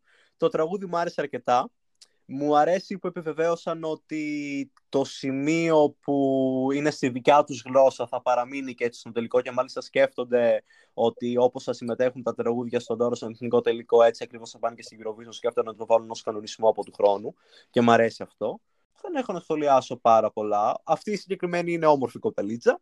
Ε, ναι. Θεωρώ ότι Ναι. Πολύ underrated δεν θα το έλεγα το τραγούδι, γιατί αρκετοί το βάζουν, ας πούμε, ψηλά στο top τους. Απλά θεωρώ ότι ίσως να μην τα πάει τόσο καλά όσο περιμένουμε. Έχω αυτή την αίσθηση ότι δεν θα τα πάει τόσο καλά. Είναι ένα καλό τραγούδι. Κοίτα, είναι ένα καλό pop κομμάτι το οποίο πιστεύω ότι έχει προοπτική. Και αυτή η Αλμπίνα έχει, έχει επίσης το, ε, το pop star, ας πούμε, νε, νεολαίστικο Ναι. που, που νομίζω ότι θα αρέσει. Δηλαδή, είναι, είναι- νομίζω έχει νικήσει και το The Voice στη, στη, δεν στην την έχω Κροατία. ψάξει πολύ, να σου πω την Ε, αλήθεια, δεν ξέρω. Ε, την έψαξα εγώ τώρα, τη βρήκα. Ε, ναι, όντως το έχει κάνει. Ε, Επίσης, σε αντίθεση ας πούμε, με, την- με την FND, ξέρει να χορεύει. Ναι. Θεωρώ ότι είναι μια καλή συμμετοχή για τα δεδομένα της Κροατίας. Είναι ένα ανεβαστικό κομματάκι. Έτσι, κλα- δηλαδή, κλασικό ωραίο pop κομμάτι, αυτό, αυτό θα πω εγώ. Ε, θεωρώ ότι έχεις δίκιο Βίρονα με ότι δεν, δεν θα πάει τόσο καλά όσο περιμένουμε στον τελικό, γιατί ξέρεις τι γίνεται. Είναι ένα, είναι ένα μ, κλασικό Eurovision κομμάτι το οποίο είναι για τελικό, αλλά δεν, δεν, δεν έχει το κάτι το special. Δηλαδή αυτό το οποίο θα μπορούσε να το απογειώσει. Ε, χαίρομαι που έχει και κροάτικα μέσα. Ε, δηλαδή που όπως με πληροφόρησες θα κρατήσουν και το κομμάτι αυτό που ήταν και στο τελικό. Δεν ξέρω τώρα τι άλλο. Καλά, και αυτή, ω- ωραία κοπέλα, θα συμφωνήσω επίσης. Η Αλμπίνα. Ναι. Αυτό, δεν ξέρω. Εμένα φέτος μου αρέσει η Κροατία. Ε, μ, είναι ωραίο, αναβαστικό κάτσε τραγούδι, αρκετά. Ε, μ, το βίντεο κλιπ, εντάξει, πολύ άσχετο, τελείως έτσι τώρα, αλλά θέλω να το σχολιάσω. Μου θυμίζει πολύ από τη Ζώζεφιν το τι. Ναι, Μπράβο, Ας- ναι, ναι, ναι, είναι ίδιο στήσιμο, ίδιο στήσιμο ακριβώς. ναι, δεν... Ήθελα να το πω, να το αναφέρω.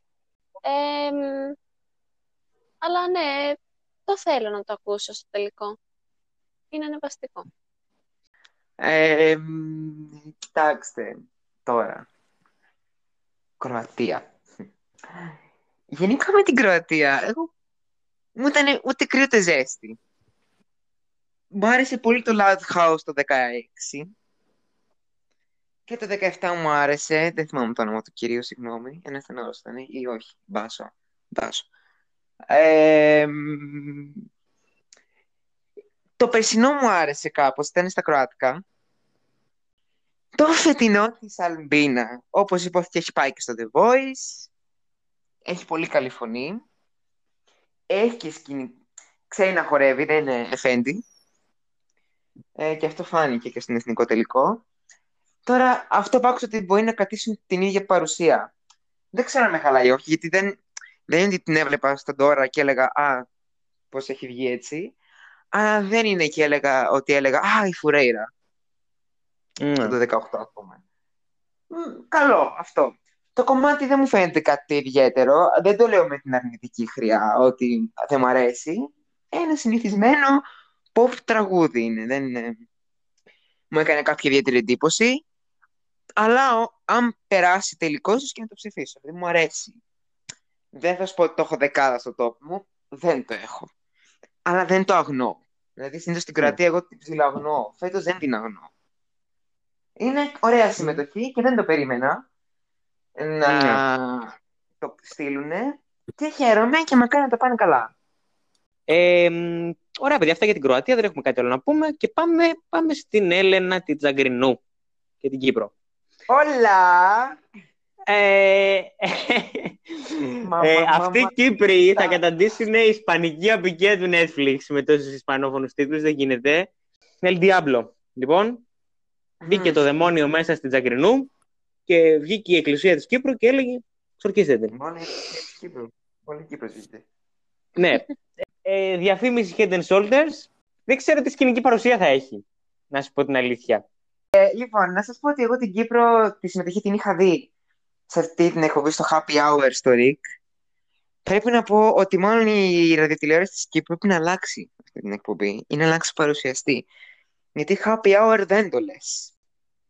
Πιο πολύ είναι θάνατος hour, γιατί το έβλεπα μισή ώρα και πάλι καλά, γιατί πέρυσι με το Σάντρο το παίξα στα τελευταία τρία λεπτά και αναγκάστηκα να φάω στη μάπα όλη την εκπομπή. Φέτος το καταλάβανε και το παίξαν στο πρώτο μισάωρο. Ε, είναι άθλια. Είναι άθλια. Δηλαδή, άμα αυτή ήταν στην Ελλάδα, θα είχε κοπεί. Από το δεύτερο επεισόδιο. Δεν, ε, δεν το συζητάμε. Δεν ξέρω γιατί υπάρχει ακόμα στην Κύπρο. Κρίμα. Αλλά ναι, πάμε από το φεύγω με το Χαπέρ. Ένα, ένα μικρό σχολιάκι. Όταν το είδα, είχα το ίδιο πράγμα που έχω- έχω σε όλα τα τραγούδια τα φετινά. Δεν μου έκατσε. Αλλά δεν με έκατσε σε φάση δεν θέλω να το ξανακούσω. Ότι ξέρεις τι, σ- μου λείπει κάτι, αλλά άμα το ακούσω δύο-τρεις φορές θα το βρω. Και το βρήκα. Κατε... Μπήκα στο... στην Banning να το ψάξω, να το ξανακούσω, που για μένα αυτό είναι καλό, γιατί ενδιαφέρθηκα να το ξανακούσω. Ε, ας πούμε κάποια άλλα τραγούδια που θα δούμε στη συνέχεια δεν με ενδιαφέραν καθόλου να τα ξανακούσω και δεν τα ξανάκουσα. Ε, πολύ δυνατό κομμάτι. Η, καλά, η Έλληνα Τσαγκρινού ξέρει να χορεύει, το έχει αποδείξει και από τους overview. Φωνάρα. Πιστεύω ότι θα σκίσει. Ε, γενικότερα η Κύπρος τα τελευταία χρόνια έχει επιλέξει μια συνταγή επιτυχίας, η οποία βέβαια δεν περιέχει Κύπριους. Μήπως μάλλον, μάλλον αυτή είναι η συνταγή επιτυχίας, γιατί Είναι, είναι, ρε, είναι η Μολδαβία, το Σαν Μαρίνο και η Κύπρος που αγαπάνε πάντα τα, τα δικά τους παιδιά. Πάντα. Ναι. Πάντα, πάντα, πάντα. Ε, δεν το συζητώ. Δεν έχουν στείλει, έχουν στείλει δικό τους εκπρόσωπο πολλά χρόνια. Δηλαδή, έστω και ένα κυπριακό μέλος να υπάρχει στην αποστολή μου κάνει, δεν ξέρω καν αν υπάρχει.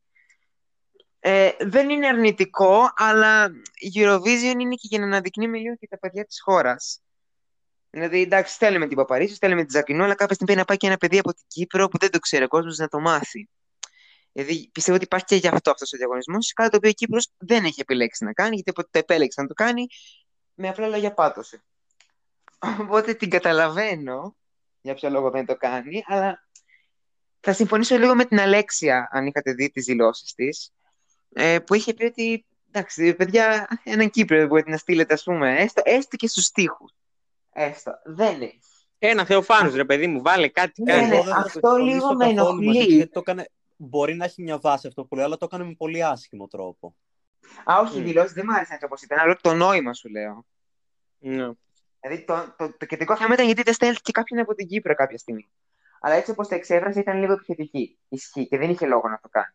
Αλλά θα συμφωνήσω ως προς το κεντρικό νόημα. Τώρα, αν θα πάει καλά, ναι.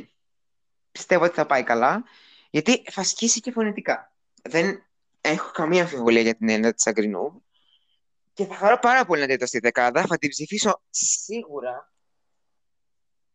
Ε, πιστεύω ότι θα ανέβει και ακόμα περισσότερο στα στοιχήματα όταν ε, ε, θα και ειδικά στο τελικό. Πιστεύω θα είναι πολύ καλά. Τι να πω τώρα, δεν, ε, μ' αρέσει πάρα πολύ η Κύπρος φέτος. Λίγο αυτό με τα ισπανικά ε, δεν μου ξενίζει. Μου αρέσει, απλώς είναι χρόνο παραχρόνου έχουμε και κάτι ισπανικό. Ε, το 23 μάλλον θα έχει πάλι ισπανικό τίτλο. Δεν με χαλάει, απλώς πάει να καταντήσει λίγο μοτίβο. Δεν με χαλάει ο ισπανικός τίτλος, δεν κοιτάω το τίτλο, κοιτάω το κομμάτι και το κομμάτι είναι πολύ ωραίο, dance και ανεβαστικό. Τώρα, να κάνουμε σύγκριση Ελλάδα-Κύπρου δεν ξέρω αν έχει νόημα, γιατί δεν είναι το ίδιο πράγμα. Δεν έχει κανένα νόημα, νομίζω. Ναι, δεν, δεν ισχύει. Διάφορες ομαδικές ε, που είμαστε στο Facebook, ότι, α, ξέρεις τι, Ελλάδα προτιμάσει την Κύπρο. Δεν μπορώ να σου πω αντικειμενικά πρώτον, γιατί ζω στην Ελλάδα. Και δεύτερον, γιατί δεν μιλάμε για το ίδιο πράγμα. Δεν είναι το ίδιο είδος, είναι κάτι άλλο. Ε, ναι, ρε παιδί εντάξει, τώρα, δεν, έχει καμ... δεν, είναι... ναι, δεν επικοινωνεί καθόλου, ας πούμε, σαν. Δεν μπορείς να το συγκρίνεις καν αυτό. Ναι, οπότε δηλαδή... δεν θα αναλωθώ σε αυτή τη σύγκριση. Θα πω απλώς ναι. ότι μου αρέσει αρκετά και θεωρώ ότι και η Ευρώπη θα το στηρίξει, γιατί πλέον και η Κύπρος έχει αποκτήσει αυτό το ρεύμα της χώρας με τις καλές συμμετοχές τα τελευταία χρόνια. Εντάξει, βέβαια, και για μένα πάλι το 20 δεν ήταν καλή χρονιά για την Κύπρο, δεν μου άρεσε ο Σάντρο και θεωρώ όπως και το Βέλγιο ότι ήταν από τις ευνοημένες χώρες όταν ακυρώθηκε η Eurovision γιατί θα πάτωνε. Ε, πίστευα θα πίνει στον ημιτελικό πέσει. OK, okay, θα συμφωνήσω, θα συμφωνήσω. Κοίταξε, σίγουρα, καλά, ο Σάντρος ε, πρώτε, από τις τελευταίες θέσεις στον ημιτελικό για μένα. Εντάξει, δηλαδή, καταρχάς... Τα στοιχήματα την ίδια άποψη με σένα. Το κομμάτι ήταν αδια... Δεν είναι, δηλαδή, το φετινό, ας πούμε, έκανε, έκανε αίσθηση πέρα από το σκάνδαλο που έγινε με τις εκκλησίες και αυτά. Ήταν ένα κομμάτι το οποίο, ρε παιδί μου, έκανε αίσθηση. Δηλαδή, είχε, είχε ένα σοβαρό βίντεο κλιπ, είχαν, είχε, είχαν πέσει χρήματα και εντάξει, ρε παιδί και Τσαγκρινού έχει μια καριέρα στην Ελλάδα, οπότε νομίζω ότι ήταν μια καλή επιλογή. Γενικά, εντάξει, πιστεύω έχει προοπτική. Μπορεί να πάει καλύτερα. Δεν, δεν ξέρω δεν μπορώ, να, δεν μπορώ να τα, βαθμ, να κατατάξω όπως και της Ελλάδας βαθμολογικά ακριβώς που μπορεί να πάει στο τελικό. Αν και ναι. τα δύο πάνε 15, για μένα θα είναι επιτυχία, όποιο και να βγει πιο πάνω. Ε, αρχικά να πω ότι μου αρέσει πάρα πολύ η Κύπρος φέτος. Ε, και πέρυσι, εντάξει, μετά την Φουρέιρα και την Τάμπτα ήταν λίγο απογοήτευση και για τους Κύπριους και για όλα. Ε, γι' αυτό που είπε ο Αλή ότι δεν στέλνει η Κύπρο στα παιδιά της, δεν στέλνει η Ελλάδα τα παιδιά της Κύπρου, Ελευθερίου, Μαρία Λίνα Κυριακού. Κάνουμε έτσι μια ανταλλαγή καλλιτεχνών. Ε, τώρα, όσον αφορά το σκηνικό κομμάτι, τη σκηνική παρουσία, πιστεύω θα τα πάει καλά, θα, θα πρωτοτυπήσουν ξανά ή αν δεν πρωτοτυπήσουν θα είναι τουλάχιστον κάτι πολύ ωραίο που θα συνοδεύει το ήδη δυναμικό κομμάτι.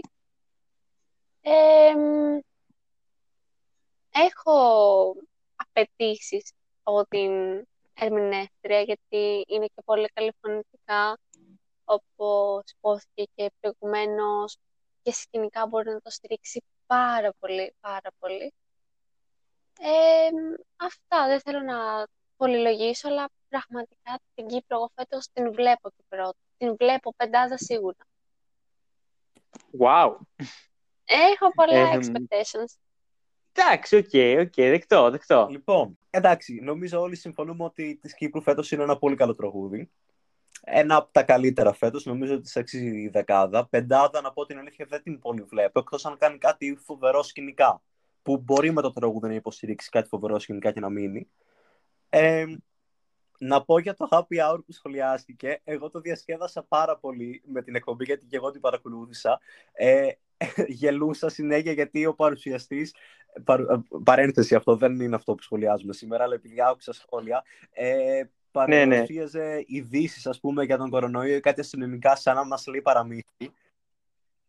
Το διασκέδασα πάρα πολύ. και μετά όταν ήρθε η ώρα να ακούσουμε το τραγούδι για κάνα δεκάλεπτο περίμενε να πάρει την έγκριση. Θυμάμαι χαρακτηριστικά από την κυρία Μουταφίδου, η οποία ακουγόταν από το κοντρόλ που του μιλούσε. Δηλαδή, ακούγαμε και εμείς που λέγανε από το κοντρόλ. Είχε και έναν άλλον DJ, ο οποίος προσπαθούσε να μιλήσει στα αγγλικά για να καταλάβουν ότι αργεί. Ήταν φοβερό. Είχα...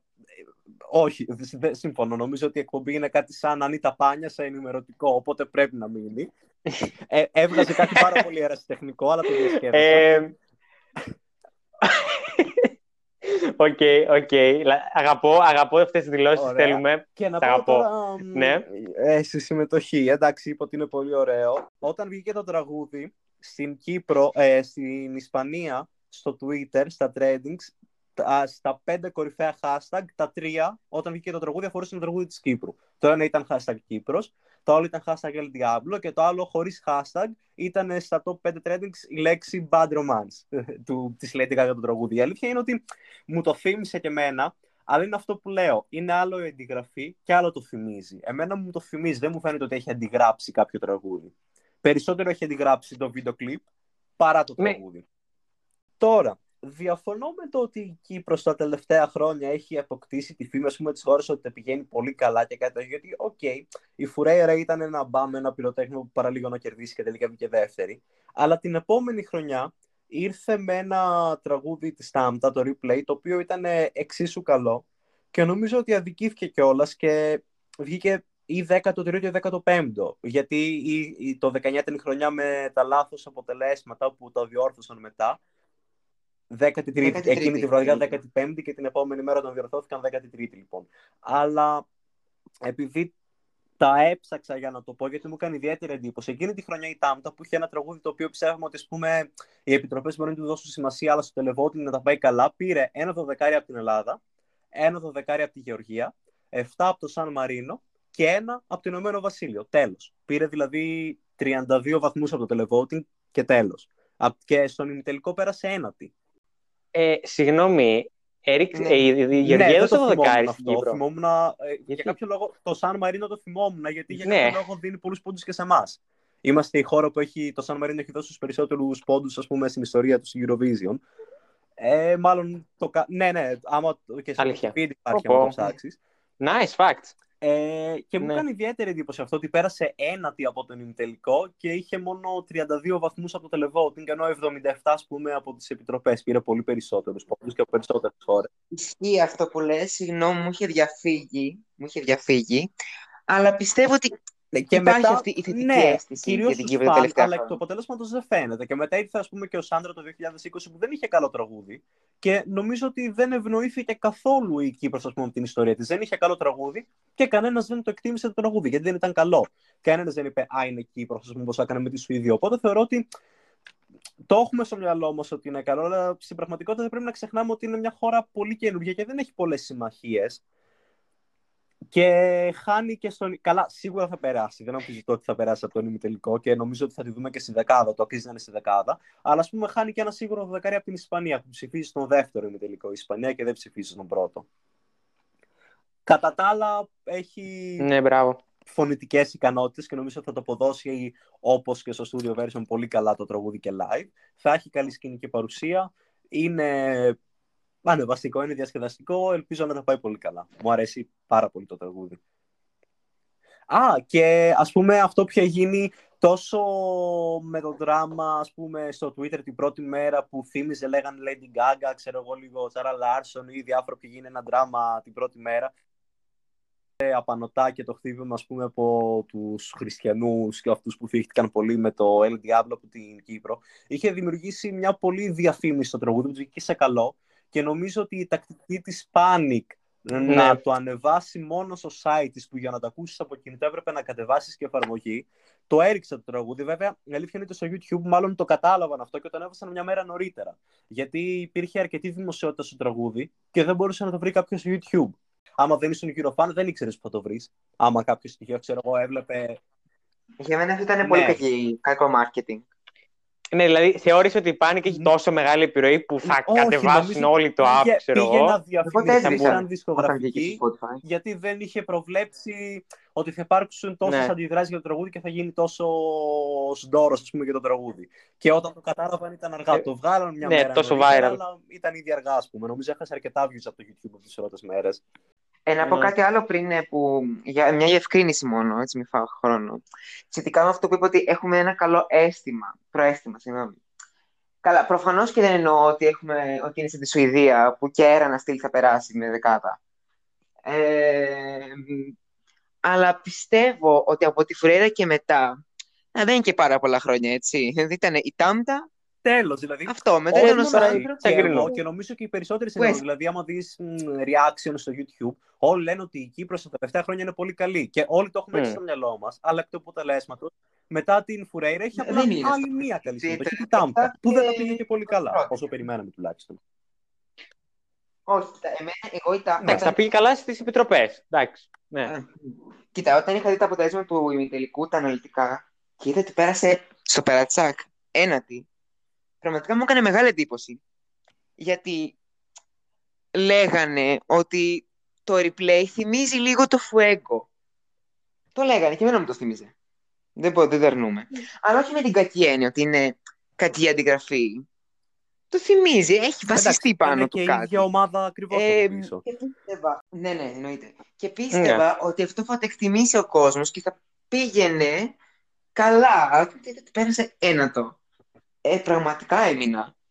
Και ε, εκεί κατάλαβα λίγο ότι το πόσο εφήμερη είναι τελικά η επιτυχία στη Eurovision. Αλλά όταν, ας πούμε, ανακοινώθηκε την της Αγκρινού, έλεγες «Α, ωραία, σαν την Down, ας πούμε, και τη Φουρέιρα». Ξέρει τώρα, έτσι. Ε, ε, κάτι καλό θα στείλει. Ε, εμένα Mm. μου αρέσει πάρα πολύ η Κύπρος και αυτή η συνταγή που έχει ακολουθήσει πιστεύω θα την ακολουθεί για πάρα πολλά χρόνια και θα της βγαίνει. Αλλά θα έχουμε πιστεύω στο μυαλό μας ότι τραγούδια που είναι τύπου Fuego, γιατί εντάξει και το El Diablo χορευτικό είναι, φωτιές τα έχει, όλο και κάποιο το μυαλό θα πάει στο Fuego, θα λέει Ναι. «Α, είναι αυτό το επίπεδο, άρα είναι καλό». Δηλαδή αυτή, αυτό το πράγμα υπάρχει λίγο. Δεν σου λέω ότι το καθορίζει, θα, θα δώσουμε το δεκάρι στην Κύπρο επειδή θυμίζει το Fuego. Αλλά το σκέφτεσαι λίγο ότι είναι σε αυτή την τάξη.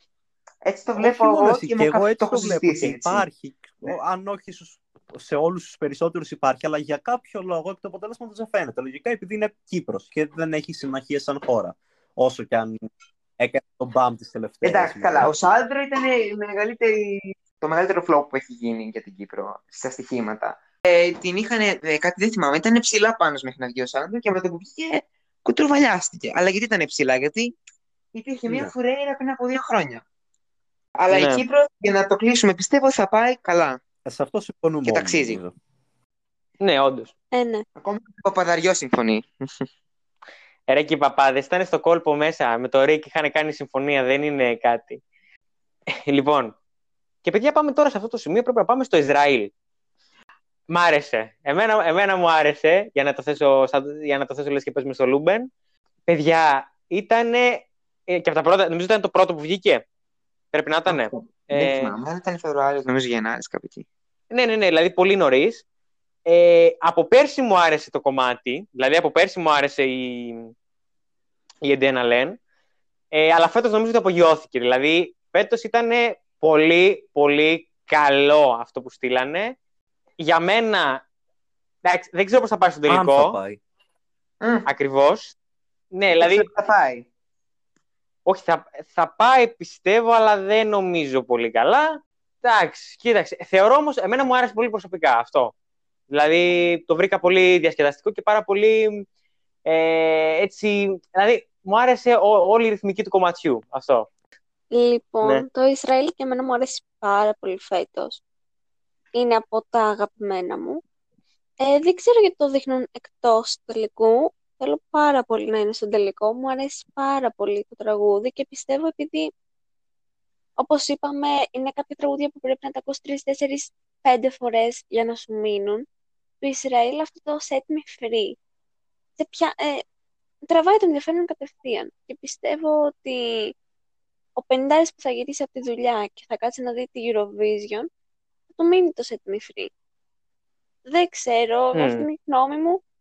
Πιστεύω θα περάσει άμα το στηρίξουν και σαν παρουσία το θέλω κιόλας. Δηλαδή μου αρέσει και στη δωδεκάδα σίγουρα το θέλω. Ωραία. Καταρχάς να πω ότι χάρηκα πάρα πολύ που κάτσαν το ίδιο καλλιτέχνη για το 2021. Αλλά το φετινό μου φάνηκε μια μικρή απογοήτευση. Θα σας πω. Γιατί; Θα σου πω.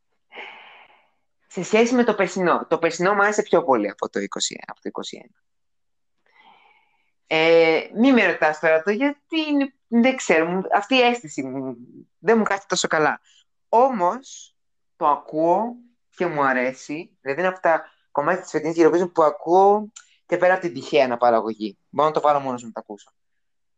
Είναι ωραίο, είναι ρυθμικό, έχει μπιτάκι, λίγο στο ρεφρέν βασικίζει, αλλά όχι με την κακή έννοια, αλλά μου φαίνεται λίγο αδιάφορο στο ρεφρέν, αλλά μου αρέσει, δηλαδή θα χαρώ πάρα μα πάρα πολύ να το δω στην τελικό, δεν ξέρω αν θα πάει πάρα πολύ καλά. Ε, δηλαδή, θεωρώ ότι δεν θα είναι στη δεκάδα, ούτε καν στη δεκαπεντάδα, νομίζω θα είναι από 17 και κάτω.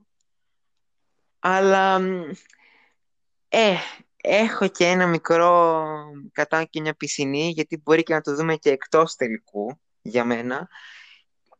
Και δεν νομίζω ότι θα αποτελεί έκπληξη, αν το δω εκτός τελικού.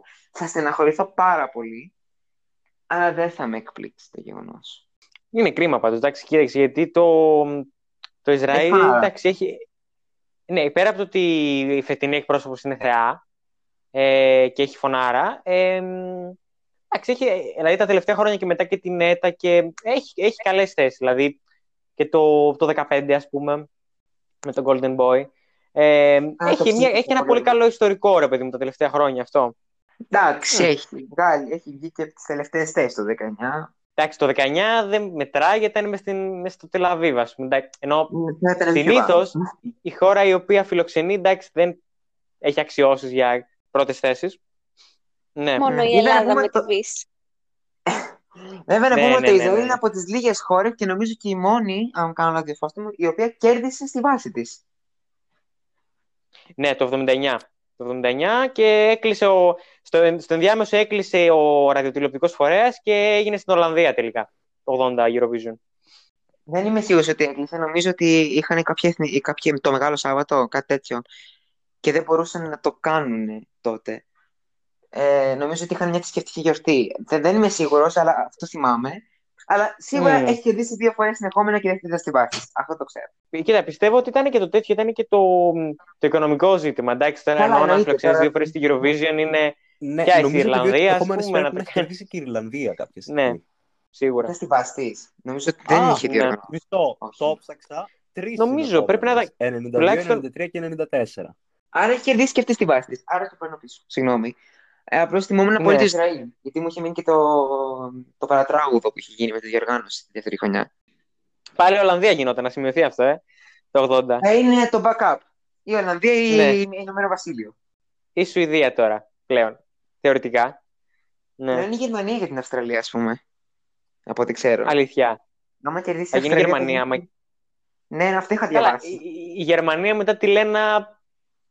Ε, δεν νομίζω ότι ναι, ναι, ποτέ δεν θα ξανακερδίσει. Ξέρω, Έτσι, δεν χρειάζεται. Έφτασε βέβαια το 18 κοντά. Να το πούμε αυτό. Καλό. Εγώ δεν περίμενα ήταν πολύ ωραία συμμετοχή του 18. Ήταν πολύ ωραία. Δεν περίμενα. Καλό ήταν, καλό ήταν.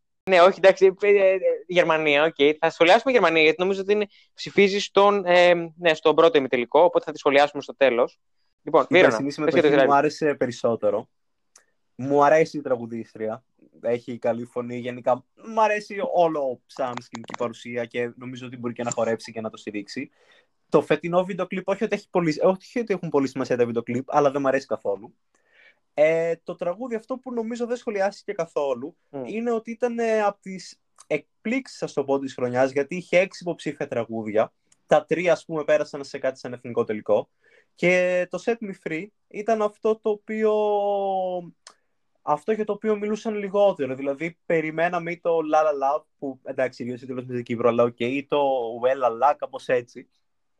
Το set ήταν αυτό το οποίο περιμέναμε όλοι λιγότερο να κερδίσει ναι. και τελικά κέρδισε και με μεγάλη διαφορά ψήφων μας είπα. Νομίζω κάπου στο 70% συγκέντρωσε. Η αλήθεια είναι ότι και εγώ προτιμούσα τα άλλα δύο τραγούδια, δηλαδή από αυτά τα τρία. Το Set Me Free για μένα ήταν το λιγότερο αγαπημένο μου. Είναι καλό σαν τραγούδι δεν μ' αρέσει ιδιαίτερα. Είναι διασκεδαστικό. Είναι από αυτά που νομίζω στη Νότια Ευρώπη θα μας αρέσουν. Ε, είναι στα ακούσματά μας. Αλλά νομίζω ότι άκουσα π.χ. έναν να προβλέπει για καλή θέση, ας πούμε, 15 στον τελικό, τη Λευκή να λέει στα τόπο 12, κάπου εκεί. Εγώ νομίζω ότι είναι πολύ αισιόδοξο και ότι μπορεί να μην... ότι θα, τα πάει, θα είναι σε μια μέτρια θέση προς τα κάτω, αν περάσει στον τελικό. Γιατί δεν ξέρουμε και αν θα περάσει. Νομίζω ότι, δηλαδή, ναι. το βρίσκω από τα Sorry, τραγούδια, αλλά νομίζω ότι δεν θα τα πάει και καλύτερα. Δηλαδή ότι εκεί που το δίνουν τα στοιχήματα, εκεί και θα είναι. Δηλαδή ότι μπορεί να είναι έκπληξη αν περάσει τον τελικό, γιατί είναι περίεργος ο τελικό αυτός. Το είπα πολλές φορές και νομίζω ότι αυτή η άποψη θα ναι. παραμείνει, δηλαδή ότι οριακά περνάει στον τελικό. Χωρίς να είναι τόσο άσχημο το τραγούδι, απλά δεν έχει κάτι ιδιαίτερο. Είναι λίγο κάτσι, σου μένει, δηλαδή νομίζω και από την πρώτη, δεύτερη φορά που το ακούς το ρεφρέν το ξέρεις, αλλά δεν έχει κάτι ιδιαίτερο. Ε, να διευκρινίσω κάτι. Όταν λέω το δεκάδα δεν εννοώ ότι θα φτάσει το δεκάδα. Ναι, ξέρω, ξέρω. Απλά λέω ότι γενικά ακούσαμε πολλά για τελικό και τα βρίσκω πολύ αισιόδοξα, ας πούμε. Εγώ σου λέω, θεωρώ ότι θα είναι από τις τελευταίες θέσεις στο τελικό. Δηλαδή, θεωρώ ότι θα καταφέρει να περάσει με δυσκολία και θα είναι, ξέρω εγώ, ε, λίγο πάνω από τη Γερμανία στον τελικό, ας πούμε. ξέρω εγώ. Τέτοια φάση. Λοιπόν, πάμε και τώρα, παιδιά, νομίζω, καλά, για το Ισραήλ είπαμε λίγο χοντρικά ότι έχει κερδίσει και τρεις φορές, τέσσερις φορές, τέσσερις φορές έχει κερδίσει το Ισραήλ. Εντάξει, συμμετείχε από το 1973, περίπου όσο είναι, συμμετέχει περίπου όσα χρόνια συμμετέχει και η Ελλάδα, αντίστοιχα. Αυτό, δεν ξέρω, έχει κάποιο... Και, και η Dana International που ήταν η πρώτη τρανς, ας πούμε, η οποία κατάφερε να κερδίσει και ήταν από το Ισραήλ, το 1998. Ε, αυτά. Ε, οπότε πάμε Μάλτα. Πάμε Μάλτα. Πάμε στην Destiny, που είναι και φαβορή. Το περσινό το τραγούδι ήταν καλό, mm. αλλά να πω την αλήθεια, με ενοχλούσε λίγο. Ας πούμε, όταν άκουγα το στίχο Every brother, mother, child που έλεγε, δεν ξέρω, για κάποιο λόγο μου χτυπούσε άσχημα, με ενοχλούσε αυτό το στίχο, δεν ξέρω γιατί. Μου θύμιζε κα... κάτι λίγο cringe, δεν ξέρω. Το φετινό το τραγούδι mm. μου αρέσει αρκετά περισσότερο. Την πρώτη φορά βέβαια που το άκουσα, μου ακούστηκε λίγο σαν ένα μπέρδεμα κάπως, αλλά έχει πολύ καλές φωνητικές ικανότητες άμα δεν το βλέπα, ας πούμε, στο Wikipedia κάπου αλλού, δεν θα πίστευα με τίποτα ότι αυτή είναι ίσα με εμάς, ότι έχει γεννηθεί το 2002. Όχι ο ναι, από τη Σουηδία που έχει γεννηθεί 1η Ιανουαρίου, που λες ότι, OK, μπορεί να είναι το 2002, αλλά έχουμε σχεδόν ένα χρόνο διαφορά. Αυτή είναι κάπου τον Αύγουστο, από ό,τι θυμάμαι. Δεν φαίνεται με τίποτα ότι είναι ίσα με εμάς. Έχει πολύ καλή φωνή. Μου αρέσει το φετινό τραγούδι. Το μήνυμα πάει να. και γενικά οι στίχοι έτσι πάνε νομίζω λίγο πολύ να όχι να αντιγράψουν, αλλά να θυμίσουν το Toy από το 18 του Ισραήλ. Είναι και, και το βίντεο κλιπ, ναι, ναι, ε, παρα... προς τα εκεί παραπέμπει, ας πούμε, πάλι είναι λίγο... Δεν με ναι. ενοχλεί ναι. βέβαια πολύ. Απλά δεν θεωρώ ότι ας πούμε πάει να κερδίσει, γιατί από ό,τι mm. φάνηκε και αυτή από το βίντεο κλιπ, ας πούμε, δεν το έχει πολύ με το χορό και το φετινό τραγούδι το απαιτεί πολύ περισσότερο από το περσινό. Για τη φωνή της, βέβαια, δεν μπορώ να σχολιάσω κάτι. Το είπα πάρα πολλές φορές. Έχει mm. φωνή και το πιστεύω, δηλαδή, είναι από τις καλύτερες φέτος. Το τραγούδι μου αρέσει περισσότερο από πέρυσι που νομίζω ότι δεν είμαι στην πλειοψηφία. Νομίζω ότι οι περισσότεροι θεωρούν καλύτερο το περσινό. Αλλά τη θεωρώ μια καλή συμμετοχή που είναι στη δεκαπεντάδα μου και καθημερινά επειδή σας είπα ότι αλλάζει αυτό. Άλλες μέρες μπαίνει στη δεκάδα μου, άλλες βγαίνει. Αλλά όσο το ακούω μου αρέσει περισσότερο. Αλλά έχει αυτό το κακό μου που νομίζω ότι από την πρώτη φορά που το ακούσει λίγο μπερδεύεσαι. Εντάξει, θεωρώ ότι έχει καλές προοπτικές, δηλαδή οι Eurofans, ας πούμε, γενικά και από την κοινότητα και από όλα αυτά είναι, το υποστηρίζουν αρκετά, από το έχω καταλάβει. Ε, και θα με βόλευε να κέρδιζε για να πει ένα Μάλτα. Ε, Αλή, ξέρεις εσύ. Θα έλεγα το ακριβώς ε... ίδιο Να σου πω κάτι πάνω, τώρα που το είπες, ποιο φτηνή είναι η Ελβετία στα εισιτήρια, Νίκο; Πω... Ρε, δεν υπάρχει. Άμα, άμα, είναι, άμα, είναι, άμα είναι Ελβετία, καταρχάς, κοίταξε να δεις. Εγώ υποστηρίζω Ιταλία, Μάλτα, Βουλγαρία. Ναι, Φέτος, κοίτα, Νίκο, εγώ το πήρα απόφαση. Άρχισα να κρύβω λεφτά. Θα πάω του χρόνου. Ε, θα έρθω μαζί σου, αγόρι μου. Να έρθεις, σε παρακαλώ. Θέλω παρέα. Παιδιά, ελάτε κι εσείς. Θα το κάψουμε ναι, να ξέρετε. Εγώ τα duty free τα αδειάζω συνήθως, οπότε να με κρατήσετε λιγάκι. Πρέπει να φάω κάτι στην, όπου είναι. Αλλά δεν δε γίνεται. Πρέπει να πάω να το δω. Έστω το τελικό. Έστω μόνο το τελικό. Κοίτα, ένα jury show που θα μπορούσαν να βγάλουν 40 ευρώ. Αλλά όχι ότι είναι λίγα λεφτά, αλλά είναι 120 για τον ημιτελικό. Το live. Ναι. Κοίτα, με τελικό βολεύομαι. Να το δω, να φύγω. Αυτό. Δεν έχω θέμα. Να ολοκληρωθείς σαν άνθρωπος, ρε παιδί μου, να πεις ότι το έκανα. Θέλω ναι. να πω ότι την έχω δει μια φορά από κοντά τη Eurovision, γιατί βλέπω πάρα πολλά χρόνια. Κοίταξε, πέρας από την πλάκα τώρα η Μάλτα, ε, θεωρώ την Destiny εντάξει. Ναι, επίσης αυτό που βίρονα. Ρε, είναι, είναι 19χρονη και είμαστε σε φάση όλοι. Μα μια 25. Γιατί γίνεται αυτό; Ξέρω εγώ τι. Καλά, Έχει κάνει τόσα πολλά πράγματα που εγώ νιώθω πλέμπα. αυτά. Κοίταξε, σου λέω αυτό. Γνώμη μου είναι ότι θα πάει στη δεκάδα πάλι γενικά. Δεν θα το ψήφιζα, ε, αν και εντάξει, όπως είπε και ο εντάξει, κομπλέ, κομπλέ κομμάτι είναι, ας πούμε, έχει και το κοινωνικό του μήνυμα. Εντάξει, δεν με, ε, αυτό που πες με το στίχο ισχύει λίγο ότι... Ε, το περσινό μου φαίνεται λίγο πιο cringe γενικά, όχι ο στίχος αυτός, δεν μου έχει χτυπήσει τόσο τέτοιο, αλλά ναι, αυτό. Ε, η Μάλτα είναι ωραίο τραγούδι φέτος. Όντως βγάζει πολύ τόη, αλλά όχι με την κακή έννοια. Γενικά ένα τέτοιο δυναμικό κομμάτι, ακόμα και αν θυμίζει κάποιο άλλο, δεν νομίζω ότι μπορεί να το χαρακτηρίσουμε αρνητικά για αυτή την ιδιότητα. Ε, μου αρέσει, πιστεύω, βασικά σίγουρα θα είναι τελικό, σίγουρα θα είναι δεκάδα. Ε, πιστεύω ότι θα έχει... Μπορεί να το στηρίξει η Μάλτα σκηνικά το κομμάτι αυτό. Γενικά κάνει κάποιες εκπλήξεις.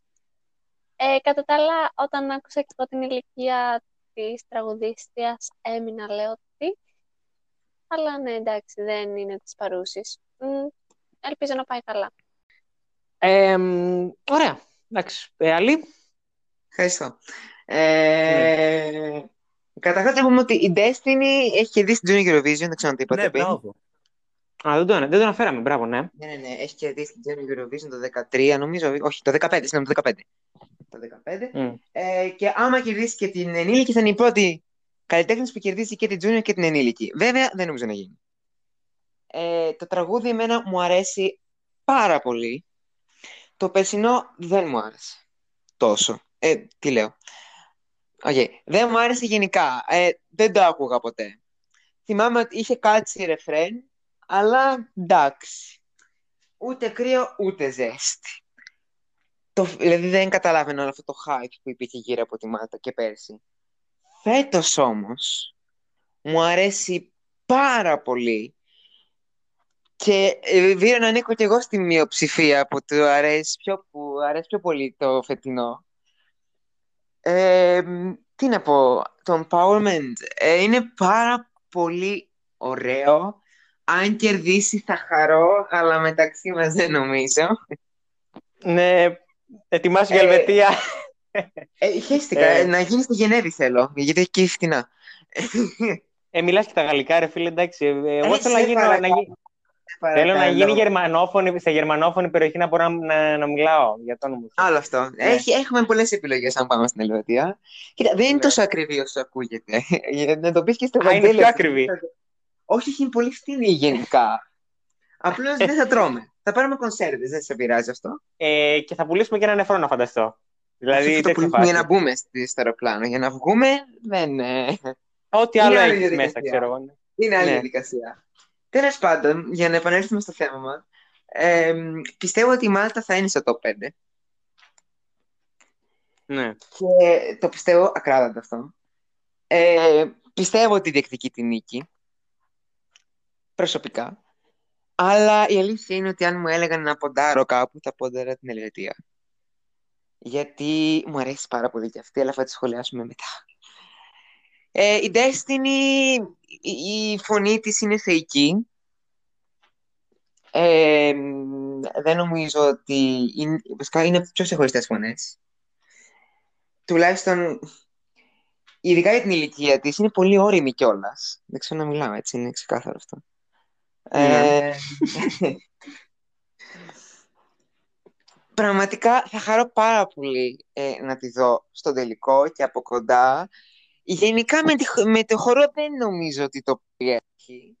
Αλλά η Μάλτα έχει το μοναδικό προνόμιο, να το πω έτσι. Είναι η αγαπημένη των ποιοτικών επιτροπών, οπότε δεν ξέρω αν θα πειράξει πάρα πολύ. Και επίσης το έχει πάρα πολύ και με τη σκηνική παρουσία. Ε, εγώ αυτό το αναγνωρίζω. Ας πούμε το ταμπού το 2018 έμεινε βέβαια. Είχε όμως πάρα πολύ καλή σκηνική παρουσία Έχουμε δει και άλλους ε, εκπροσώπους της Μάλτας να μην έχουν τόσο. Να μην το έχουμε τόσο πολύ με το χώρο. Με η Μικέλα το 19 με το Καμίλιον δεν το είχε καημένη και βάλει να χορεύει δεν μπορούσε. Έχουμε να μην είναι τόσο στην περίπτωση της Destiny, θα είναι κρίμα. Ε, και εύχομαι τα καλύτερα για τη Μάλτα φέτος, πραγματικά, που συνήθως νίκα στο φτύσιμο. Μμ.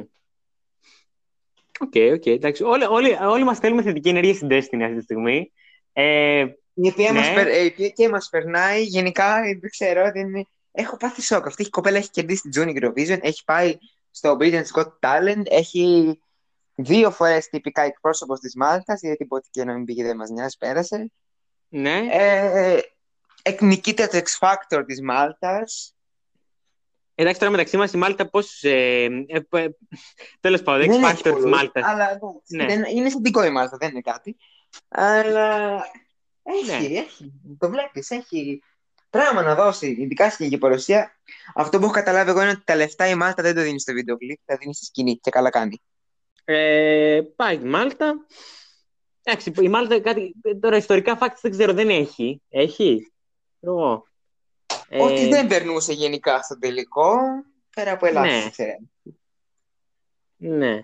Ε, και τώρα, παιδιά, παιδιά, ήρθε η ώρα για την Νορβηγία. Είδα το μελλοντή Α. Grand Prix, Grand Prix φέτος και ξενέρωσα τη ζωή μου και λέω, ρε παιδιά, γιατί; Λοιπόν, παιδιά, καταρχάς, εγώ, ε, κοίτα, ο Τix δεν ήταν το χειρότερο που μπορούσε να έχει συμβεί, καταρχάς. Άμα το πάρεις από την αρχή. Όχι. Ε, εντάξει. Εντάξει. Ε, δεν ξέρω αν θα στήριζα KEiiNO, ας πούμε, για δεύτερη συμμετοχή. Μάλλον. Ε, σου λέω, ήταν, μου ήταν τελείως αδιάφορο. Δηλαδή, ήμουν σε φάση είδα το τελικό και ήμουν σε φάση... Οκ.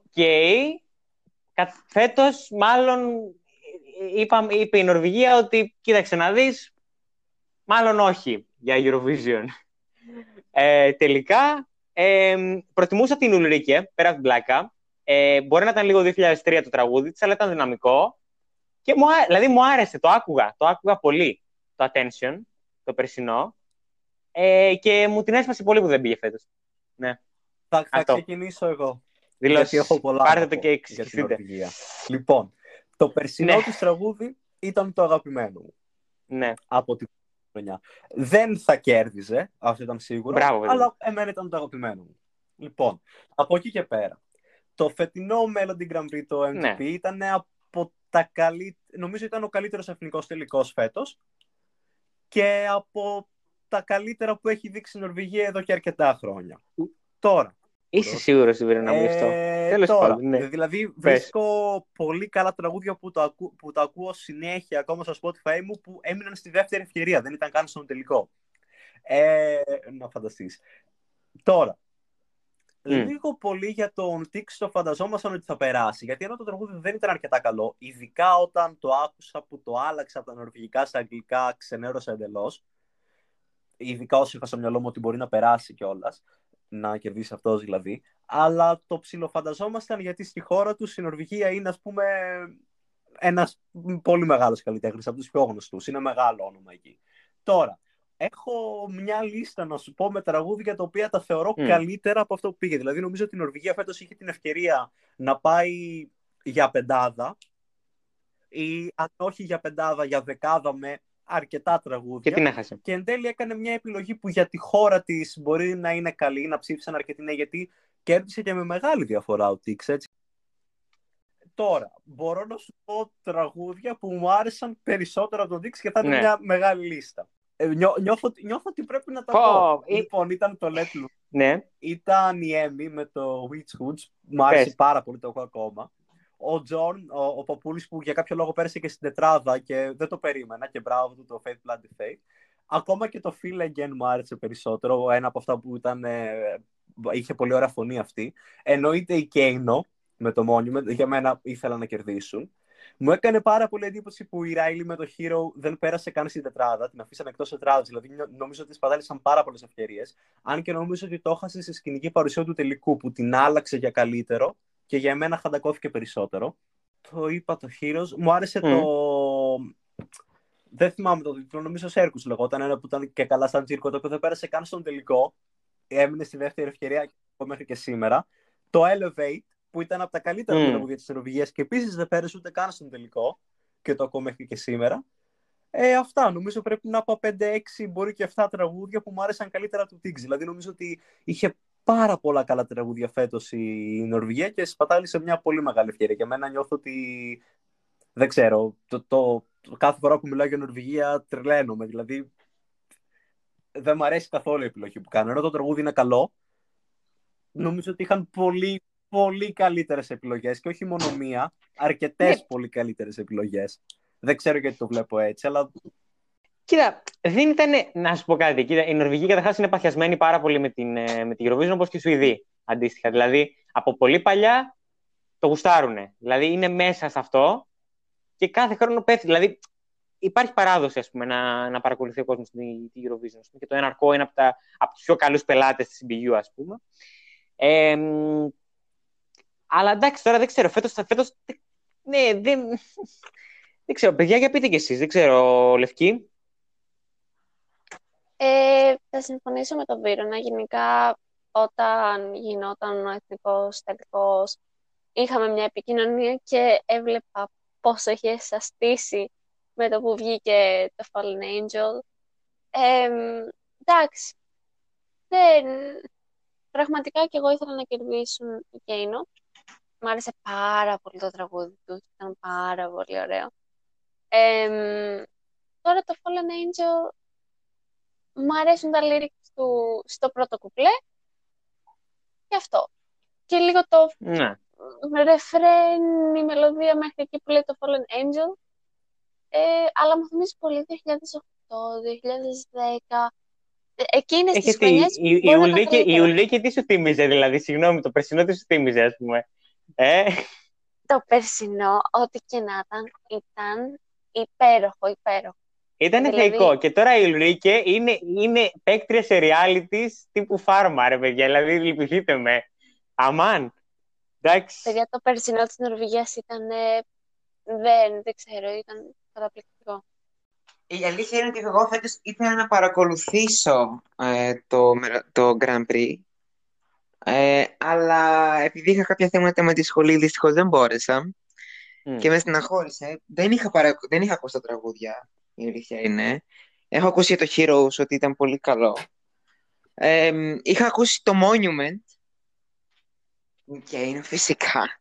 Γιατί ε, ε, μου το έστειλε το Spotify ειδοποίηση, γιατί σε ακολουθώ.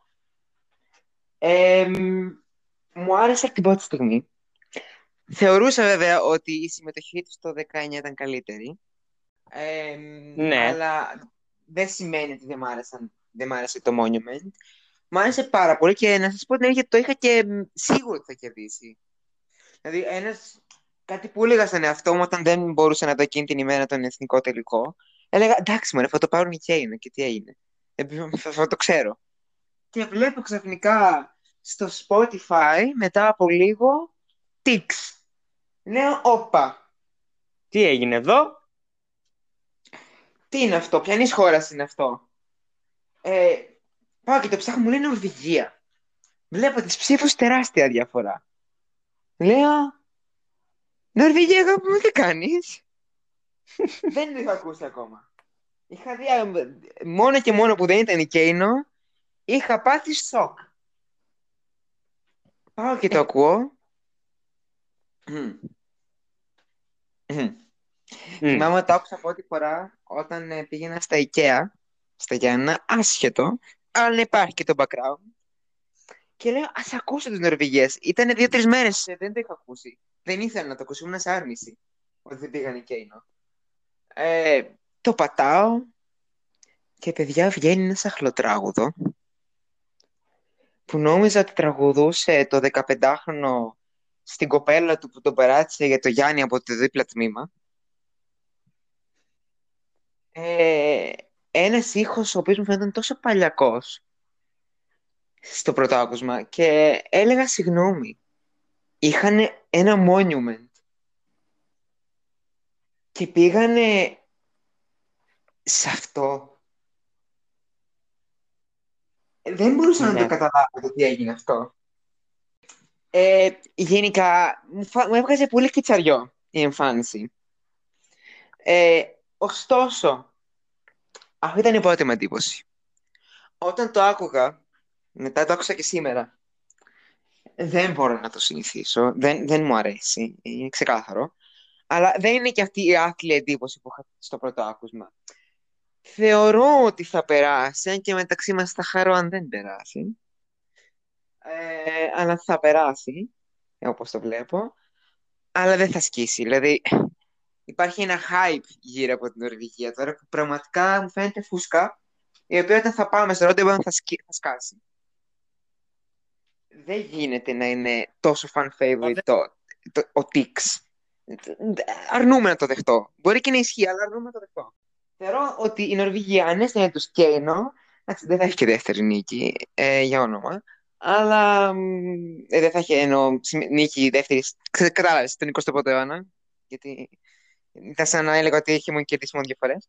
Ε, αλλά ε, θα πήγαινε καλά. Δηλαδή πιστεύω ότι δεκάδα θα μπαίνει σίγουρα το Monument και με μια σκηνική παρουσία καλή.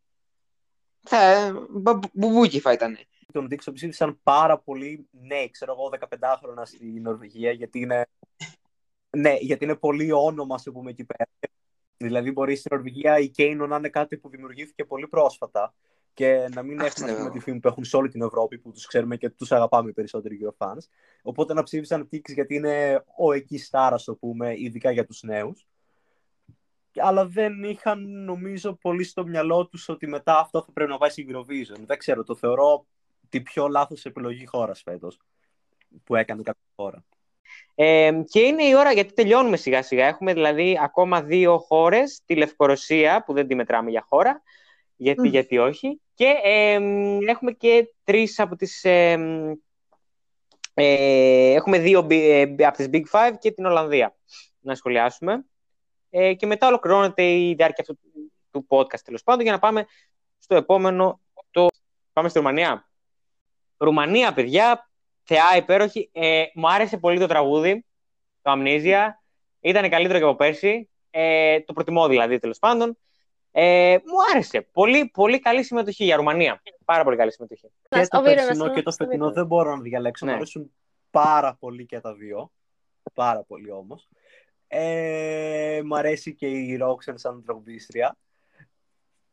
Το τραγούδι, η αλήθεια είναι ότι λίγο πολύ επαναλαμβάνεται, αλλά δεν με ενοχλεί καθόλου γιατί είναι φοβερό. Είναι από τα αγαπημένα μου, δηλαδή ενώ σας λέω ότι η δεκάδα μου αλλάζει, νομίζω ότι από το top 5 μου, από την πεντάδα μου δεν έχει φύγει η Ρουμανία. Μ' αρέσει πάρα πολύ. Νομίζω ότι θα έχουν, δηλαδή αν κάποια σημεία της χορογραφίας του βίντεο κλιπ τα φέρουν και στη σκηνή, ή δυστυχώ στο live on tape, αν δεν μπορούν να πάνε σε σκηνή, και νομίζω ότι θα τα δούμε σε σκηνή τα τραγούδια, θα τα πάει πάρα πολύ καλά. Νιώθω ότι αδικείται από τα στοιχήματα. Βέβαια, αυτά αλλάζουν, αλλά νομίζω ότι την έχουν αρκετά κάτω. Θα έπρεπε να ήταν τουλάχιστον στη δεκάδα.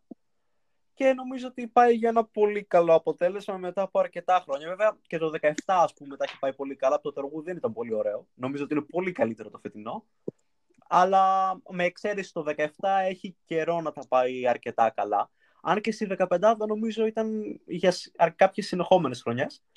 Αλλά μου αρέσει πολύ περισσότερο το φετινό τραγούδι από ότι προηγούμενων χρόνων της Ρουμανίας που παρόλα αυτά τα πήγαιναν καλά. Δεν έχω να σχολιάσω κάτι παραπάνω γιατί και η φωνή της, μου αρέσει και το στυλ της και η στίχη του τραγουδιού, όλα. Μου αρέσει πάρα πολύ πραγματικά. Λοιπόν, η Ρουμανία φέτος είναι τέλεια. Είναι νομίζω η αγαπημένη μου. Ε, στην αρχή ήμουνα λίγο ανάμεσα σε Κύπρο και Ρουμανία, γιατί εντάξει Κύπρος είναι πιο πρακτικό, πιο αναβαστικό. Αλλά η αλήθεια είναι ότι η Ρουμανία ακούω όλη την ώρα, δηλαδή βράδυ, πρωί, μεσημέρι ακούω την Ρουμανία, οπότε μπορώ να το θεωρήσω ως το πιο αγαπημένο μου. Ε, είναι υπέροχο, μου αρέσει πιο πολύ από το Alcohol You, πέρυσι δεν μου άρεσε τόσο πολύ, είναι η αλήθεια, το τραγούδι. Φέτος έχω, το έχω ερωτευτεί, είναι υπέροχο και συναχωριέμαι πάρα πολύ που είναι χαμηλά στα στοιχήματα. Και ελπίζω να ανέβει, γιατί θα συναχωρηθώ πάρα πολύ, αν δεν είναι τουλάχιστον δεκάδα. Λοιπόν, Ρόξεν, αγαπημένη. Ε, τέλειο, τέλειο. Δεν, δεν έχω λόγια. Το τραγούδι είναι πολύ ωραίο. Ε, το ακούω. Εντάξει, δεν το έχω στο repeat. Ε, αλλά το ακούω, μου αρέσει. Πιστεύω θα πάει πάρα πολύ καλά. Φωνητικά έχει αποδείξει η Roxanne τι αξίζει. Πέρσι το Alcohol You δεν μου άρεσε. Προτιμούσα το Cherry Red Και δεν μου άρεσε πώς επίσης έκαψε και τον εαυτό της. Δηλαδή, έδειξε στην εθνικό τελικό, αν το είδατε πέρσι, ποιο τραγούδι ήθελε. Είπε τα τρία χάλια και το αλκοόλ τέλειο. Δεν είναι τυχαίο. Ε, θα ήθελα να πάει το Cherry Red πέρσι. Δεν πήγε. Πήγε το αλκοόλ ακυρώθηκε, κρίμα. Ε, και νομίζω ότι συνέφερε την Δεν ξέρω, για μένα. Βέβαια, γενικά στον κόσμο βλέπω ότι του άρεσε πιο πολύ το αλκοόλ παρά το Amnesia, το οποίο έχει πιο ωραίο βίντεο κλιπ για μένα και πιο ωραίο νόημα. Είναι όλα πολύ ωραία. Δηλαδή, σίγουρα θα την ψηφίσει τη Ρουμανία γιατί θα περάσει το τελικό. Δεν, δεν τίθεται θέμα να μην περάσει η Ρουμανία. Άμα δεν περάσει, θα είναι η μεγαλύτερη αδικία στη Eurovision, έτσι. Ε, για μένα. Θα περάσει, δεν ξέρω αν θα πάει δεκάδα, η αλήθεια είναι, αν και θα ήθελα. Και εγώ στην εφογένεια που τα στοιχήματα είναι χαμηλά, αλλά όλα αλλάζουν κάθε μέρα. Ε, ε, τρανό παράδειγμα το Σαν Μαρίνο, που από 400 βρέθηκε δέκατη θέση για κάποια περίοδο και ένατη. Αυτά αλλάζουν. Ε, η Ρουμανία πιστεύω ότι θα επενδύσει πολύ στη σκηνική της παρουσία, όπως κάνει και κάθε χρόνο. Δηλαδή, εμένα το 19 η σκηνική παρουσία της Ρουμανίας αποκλείστηκε βέβαια για δεύτερη συνεχόμενη φορά και δεύτερη φορά γενικά στην ιστορία της, στη Eurovision. Ε, μου άρεσε πάρα πολύ και πιστεύω ότι ανέβασε το κομμάτι και πιστεύω και φέτος θα γίνει κάτι τέτοιο και νομίζω ότι θα είναι στη 15 Το ελπίζω να είναι στη 15 Μούλτα Ντραγκώστε Ντελανόη. Θα πω εγώ στην φίλη μας τη Ρόξεν στα Ρουμάνικα. Ε, ναι. Να, βασικά, πραγματικά πιστεύω ότι η Ρουμανία έχει στείλει ε, από τα καλύτερα. Δηλαδή, επειδή η Ρουμανία δεν έχει τρελή ιστορία στην Eurovision, δηλαδή είναι από τις χώρες της Ανατολικής Ευρώπης που τώρα αναδεικνύεται στο διαγωνισμό. Ε, πολύ αγάπη και πιστεύω ότι θα πάει καλά. Θέλω να πιστεύω ότι θα πάει καλά. Αν επιτρέψεις ναι. και ένα σχόλιο για τη Ρουμανία, υπήρχε μια συμμετοχή του 2016, η οποία αποκλείστηκε από την EPU λόγω των ε, χρεών του ραδιοτηλεοπτικού φορέα προς την EU, ε, το οποίο μου άρεσε πάρα πολύ. Είναι ένα ροκ κομμάτι. Ε, το όνομα αυτή τη στιγμή μου διαφεύγει δυστυχώς. Το είχα σημειώσει κάπου από το χαρτάκι έφυγε, όπως πάντα. Ε, mm. η Eurovision 2016 η Ρουμανία πιστεύω ότι θα πήγαινε πάρα πολύ καλά και ακόμα έχω αυτή την πικρία για τότε γιατί μου λείπει αυτό το κομμάτι. Και νομίζω ότι η Ρόξεν θα έρθει να πάρει την εκδίκηση για αυτό το κομμάτι. Mm. Μάλιστα. Ωραία, αυτά για τη Ρουμανία χοντρικά. Μπορούμε να πάμε στην Ουκρανία, παιδιά, που συγγνώμη, συγγνώμη, το λατρεύω το κομμάτι, μ' αρέσει, συνδυάζει. Το τραγουδά είναι πολύ ωραίο, συγγνώμη, δεν, δεν μπορώ. Αλήθεια, το, το, παιδιά, είμαστε τόσο αιρετικοί εδώ μέσα. Έχει φάει τόσο κράξιμο. Εγώ το αγαπώ όμως. Ε, Α, να το, ξεκίνησε. Ξεκίνησε. Ξεκίνησε. Λοιπόν, λοιπόν, λοιπόν. Θα ξεκινήσουμε με Λευκή να μας αναλύσει το έσχος. Τι έσχος, παιδί μου, γιατί έσχος; Ναι. Λοιπόν, ξαναλέω ότι από πέρυσι ήταν απέσιο. Απέσιο, δεν μου άρεσε καθόλου. Ούτε να το ακούω ναι. στα, στα top που φτιάχνουν στο YouTube δεν ήθελα αυτά τα 5-10 δευτερόλεπτα. Ε, φέτος συνεχίζει να είναι απέσιο. Ε, δεν μπορώ να αποφασίσω ποιο μου άρεσε λιγότερο αν ήταν το περσινό ή το φετινό. Αλλά πραγματικά είναι χάλια. Δεν το θέλω ούτε στο νημιτελικό να το ακούσω. Πα, πα, πα, Hate, hate, πω, πω. Είναι απέσιο. Λοιπόν, ε, Βίρο να ρίξει και εσύ τη χολή σου παρακαλώ. Ρίξε, ρίξε μας τη χολή. Ε, ναι κινείται περίπου στο ίδιο στυλ με το περσινό. Νομίζω ναι. ότι το φετινό μετά το revamp μου αρέσει λίγο καλύτερα. Γιατί ακούγεται έτσι πιο πολύ λίγο το ethnic στοιχείο, όσο πούμε. Ε, δεν το θεωρώ πολύ καλό τραγούδι. Δεν το θεωρώ και τόσο ενοχλητικό, δεν το θεωρώ απέσιο, ας πούμε, που λέει η Λευκή. Αλλά δεν είναι από τα αγαπημένα μου. Θεωρώ ότι οριακά περνάει, δεν περνάει στον τελικό. Έχω πολύ περιέργεια να δω πώς θα είναι η live παρουσία του, ας πούμε, σκηνικά και πώς θα το αποδώσουν αυτό. Ε, γενικά δεν μου αρέσει ο ήχος γενικότερα αυτού του τύπου του μουσική, αλλά έχω παρατηρήσει, ας πούμε, ναι, η Λευκή ξέρει ότι ας πούμε, το δώσαμε σε παιδιά που δεν ασχολούνται με την Eurovision πολύ, να ακούσουν κάποια τραγούδια. Μιλάω για τον Θάνο τώρα συγκεκριμένα και λέει ότι το έχει στο repeat και τα συνέχεια. Και ξέρω αρκετό κόσμο που το έχω δώσει γιατί είναι, ξέρω εγώ, από τα εκεντρικά τραγούδια της χρονιάς, από τα τραγούδια που θέλεις να δεις ποια είναι η γνώμη του άλλου. Το έχω στείλει σε αρκετό κόσμο να το ακούσει. Μου είπαν κάποιοι ότι τους άρεσε, οι περισσότεροι μου είπαν ότι τι είναι αυτό που μου έβαλες να ακούσω.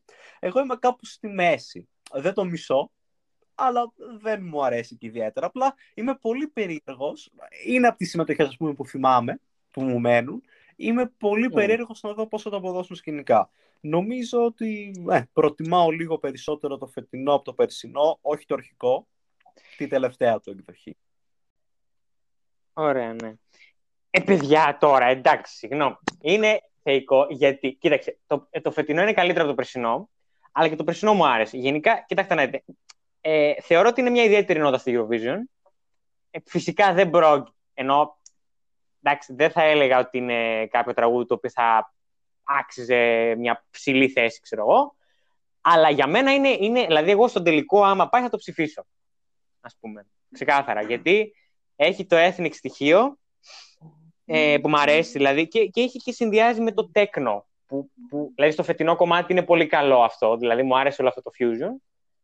Ε, εντάξει, εμένα, δηλαδή, εμένα μου άρεσε πάρα πάρα πολύ και το, το βάζα και εγώ στο repeat. Δηλαδή ξεκάθαρα στο Spotify ας πούμε άνετα, ενώ ήταν από τα κομμάτια της Eurovision και πριν το revamp ακόμα, που απλά μου άρεσε να το ακούω γιατί είναι ρυθμικό, έχει, ε, έχει όλο αυτό το folk πράγμα και γούσταρα, εντάξει. Τώρα δεν ξέρω, εγώ, εγώ στο τελικό θα το ψήφιζα, γενικά ναι, δηλαδή εγώ έμπαινα, αυτό, ναι.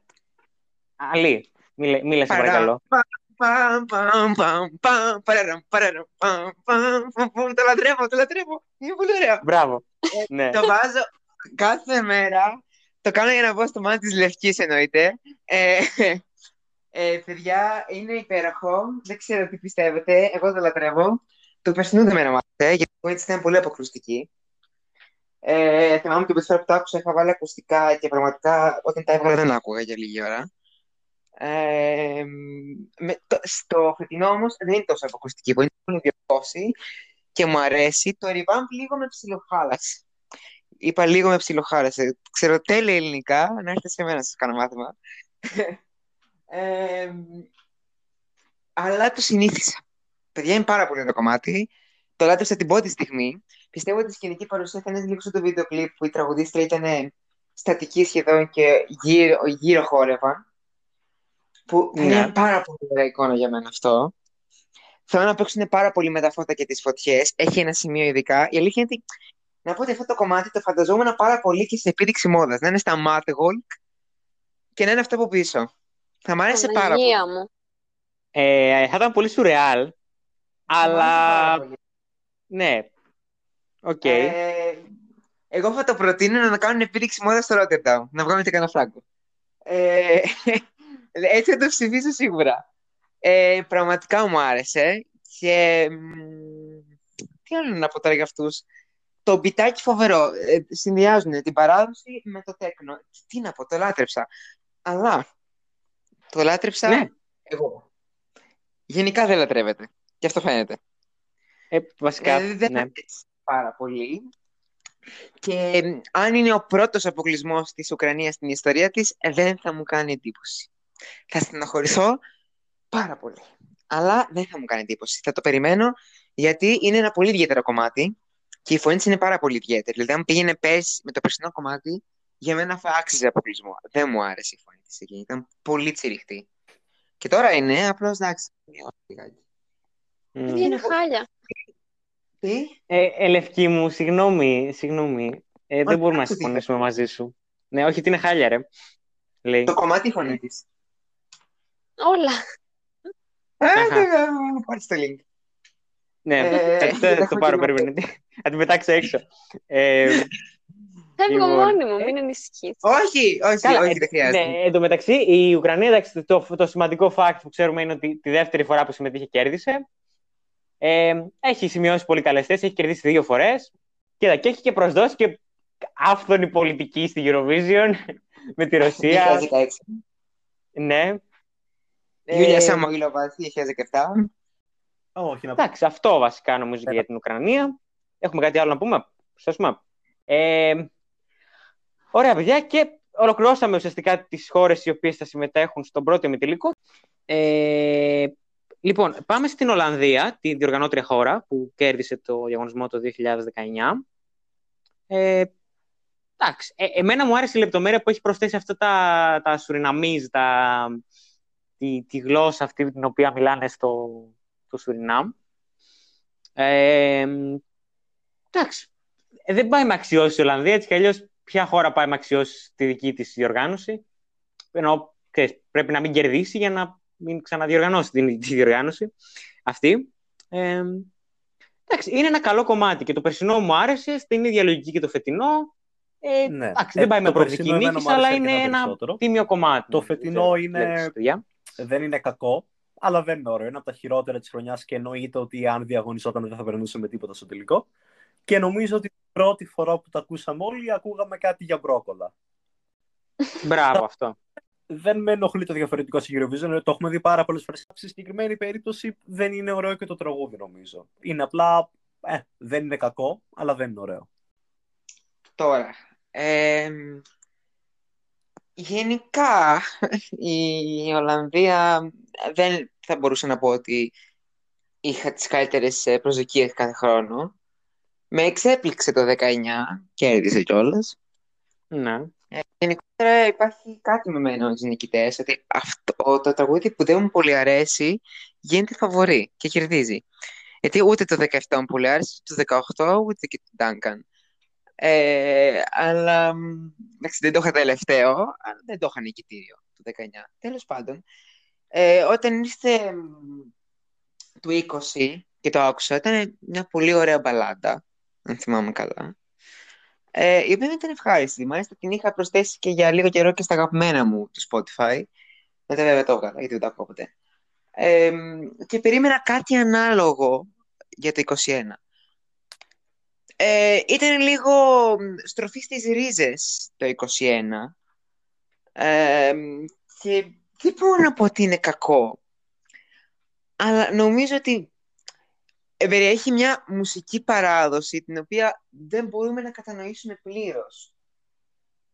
Ε, Μμ. Τουλάχιστον εγώ δεν μπορώ. Δηλαδή, το ακούω, οκ, δεν μου είναι δυσάρεστο, αλλά δεν μπορώ να πω ότι είναι στα ακούσματά μου και νομίζω και γενικά στις Ευρώπη, ώστε να το ψηφίσει ο κόσμος. Δηλαδή, θεωρώ ότι θα έχει την κατάρα της διοργανώτριας χώρας που βγαίνει τις τελευταίες. ναι. Σίγουρα θα είναι, πιστεύω, στα, λα- στο bottom 5. Ε, γιατί αν και το έχει φωνητικά και το έδειξε, δεν μου φάνηκε κάτι ιδιαίτερο. Ε, αυτό, δεν έχω να πω κάτι άλλο, γιατί είναι και άλλα πράγματα, δηλαδή μπορεί για, αυ- για το συγκεκριμένο τραγούδι, από τη χώρα την οποία επηρεάζεται η μουσική της, να είναι ok. Για μένα δεν είναι. Δεν, δεν θα Μμ. το άκουγα ποτέ μόνο. Αυτό, αλλά καλή προσπάθεια. Ήταν και ένα τρίβια, το ένα factman, το οποίο ε, υπάρχει με την Ολλανδία. Ότι ο Duncan Lawrence είναι ο, να το πούμε έτσι, μακροβιότερος νικητής της Eurovision. Είναι ο μοναδικός που, έχει, που ήταν νικητής για δύο χρόνια. Συνεχόμενα, ναι. Ε, Πώς το λένε, ότι κράτησε δύο χρόνια η νίκη Δεν- του δεν ουσιαστικά είναι και δεν, δεν συνεχό- ναι, χρειάστηκε δηλαδή, να. είχε το- Ναι, είχε τον Ναι. τίτλο για δύο χρόνια. Ναι. Και δεν νομίζω αυτό να γίνει ποτέ ξανά. Εκτός κι αν ξαναέρθει κάτι τέτοιο. Εντάξει, Ε, τώρα είναι που- προετοιμασμένοι. Κάτι, θα πρέπει να έρθει κάτι πιο ακραίο, ας πούμε, για να μην γίνει. Ναι. Ε, Λοιπόν. Ωραία. Και μετά έχουμε τη Γερμανία, παιδιά. Η Γερμανία, όπως είπαμε, ε, το έχει αποπάρει απόφαση ότι δεν πρόκειται να ξανακερδίσει ποτέ. Οπότε, ξέρεις, δεν έχει κανένα νόημα να προσπαθείς. Ε, το 18 ήταν μια εξαίρεση που αναφέρθηκε και πριν. Ναι. Αλλά ήταν αρκετά καλό και το περσινό τραγούδι. ναι. Εγώ το φετινό, Ναι, δεν το είδαμε να δοκιμάζεται το όμως θεωρώ αυτό. μ, Ναι. το πιο υποτιμημένο της φετινής χρονιάς. Δεν είναι τέλειο, δεν είναι για δεκάδα, δεν είναι ούτε για την αριστερή πλευρά του πίνακα, για τα πρώτα 13. γιατί στον τελικό είναι σίγουρα λόγω top 5, ε, big 5. Ε, αλλά είναι διασκεδαστικό. Σκηνικά Ναι. το παρουσίασε κάπου live. Δεν ήταν το live on TV, πώς θα το δούμε, αλλά το έχει παρουσιάσει κάπου live. Δεν ήταν κάτι ιδιαίτερο, αλλά νομίζω ότι έχει να δώσει σκηνική παρουσία αρκετά. Και έχει και πολύ ενδιαφέρον στο Instagram του τραγουδιστή, του Χέντρινγκ, πώς το λέει, Χέντρινγκ, κάπως έτσι, δεν ξέρω πώς προφέρεται το όνομά του. Έχει πολύ ενδιαφέρον που έχει κάνει κάτι σαν μικρά ντοκιμαντέρ που μας δείχνει πώς προετοιμάστηκε και πώς τον διάλεξαν για την Eurovision. Και γενικά μου αρέσει όλο το κλίμα πίσω από το τραγούδι. Είναι από αυτά που ακούω. Δεν είναι πολύ ωραίο. Οκ. Είναι καλό όμως. Με διασκεδάζει. Νομ- Πρέπει να είναι στην εικοσάδα μου, αν δεν κάνω λάθος. Δηλαδή είναι στα πρώτα μισά τραγούδια, δεν τα έχω στα δεύτερα μισά. Δεν είμαι στην πλειοψηφία, αλλά το θεωρώ πολύ υποτιμημένο. Ναι, και για μένα η Γερμανία είναι υποτιμημένη. Ε, ε, ωστόσο δεν έχει φτάσει στην εικοσάδα μου. Πρέπει να πω ότι όταν το, το άκουσα δεν μου άρεσε. Έκανα πολύ καιρό να το ξανακούσω. Ε, και καλώς έκανα και το ξανάκουσα, γιατί τελικά δεν το λάτρεψα, αλλά είχα σχηματίσει μια καλύτερη εντύπωση σίγουρα. Εννοείται. Δεν θεωρώ ότι θα πάει στην αριστερή μεριά του πίνακα, θα είναι στη δεξιά και μάλιστα στις συνηθισμένες τις θέσεις. Ε, ειδικά, το, ναι, ειδικά το κοινό νομίζω θα του φερθεί αναλόγως, όπως φέρθηκε και το 19. Δεν θεωρώ ότι θα πάει πάρα πολύ καλά. Να, ε, να είναι από τα 26 το πολύ 20, 20 το ταβάνι για μένα. Μμ. Με τα τωρινά δεδομένα. Μπορεί μετά να γίνει κάτι και να, ούψ, να ανέβει. Αλλά εντάξει, πώς να ανέβει. Ε, ναι, εντάξει, πόσο να βοηθήσει η κοινική παρουσία, ρε. Ξέρω εγώ. Ε, ναι, είναι ένα τραγούδι το οποίο έχει ταβάνι. Δεν Ναι. μπορείς να πεις ότι μπορεί να φτιάξει η πρωτιά. Ναι. Ούτε δεκάδα. Ε, και εγώ φέτος το θεωρώ πολύ underrated το τραγούδι, γιατί γενικά τη Γερμανία σαν χώρα, άμα δεν στείλει κάτι πολύ καλό, ε, πάνω από 20η θέση δεν θα πάρει ποτέ. Δεν ξέρω γιατί γίνεται αυτό τόσο πολύ. Ε, μ, θα το δούμε και φέτος, πιστεύω. Μ, Δεν νομίζω να πάει πάνω από 20. Ε, συγγνώμη, να πάει πάνω από την 20η θέση. Ε, δυστυχώς, γιατί έχει τη φασούλα του αυτό το τραγούδι. Εγώ το έβλεπα και 17ο και 16ο. Δεν με χαλάει. Μμ. Δηλαδή, είναι πολύ ωραίο. Είναι γλυκούλι. Δεν ξέρω. Ελπίζω να Ναι. μην του φερθούν τόσο άσχημα. Θα του φερθούν ακόμα χειρότερα, πίστεψα.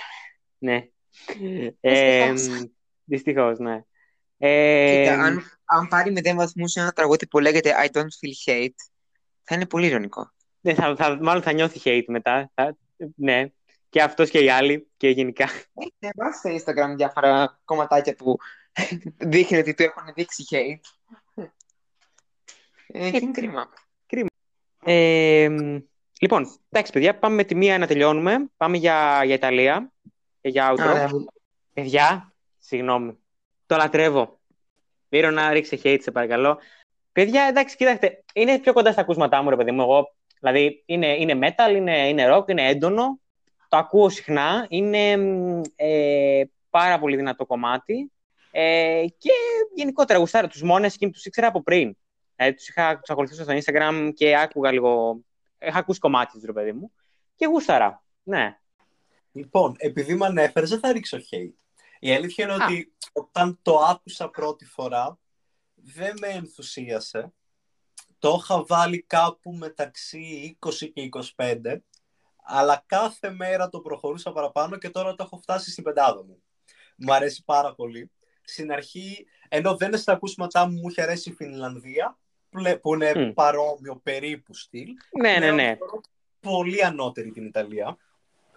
Μου αρέσει πολύ περισσότερο το τραγούδι όσο περνάει ο καιρός. Είναι από αυτό που σιγά σιγά ακούω όλο και περισσότερο παρόλο που δεν είναι στα ακούσματά μου.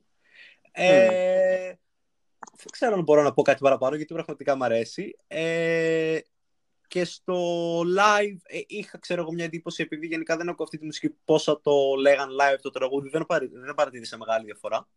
Μου φάνηκε μια χαρά. Και τι άλλο. Κάτι άλλο ήθελα να πω για την, Ιταλία, για την Ιταλία συγκεκριμένα που το ξέχασα. Το σκεφτόμουν από πριν.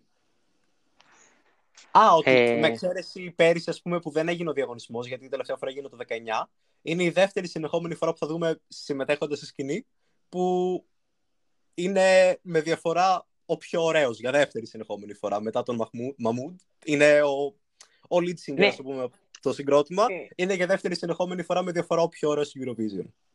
Ε, Ρε, είναι τέτοιο. Γε- Γενικά, εγώ είχα ψηφίσει και Ιταλία το 19 εννοείται. Γενικά, εγώ ε, και το 18 είχα ψηφίσει Ιταλία, θυμάμαι ξεκάθαρα, με τους, ε, με τους δύο αυτούς που είχαν πάει.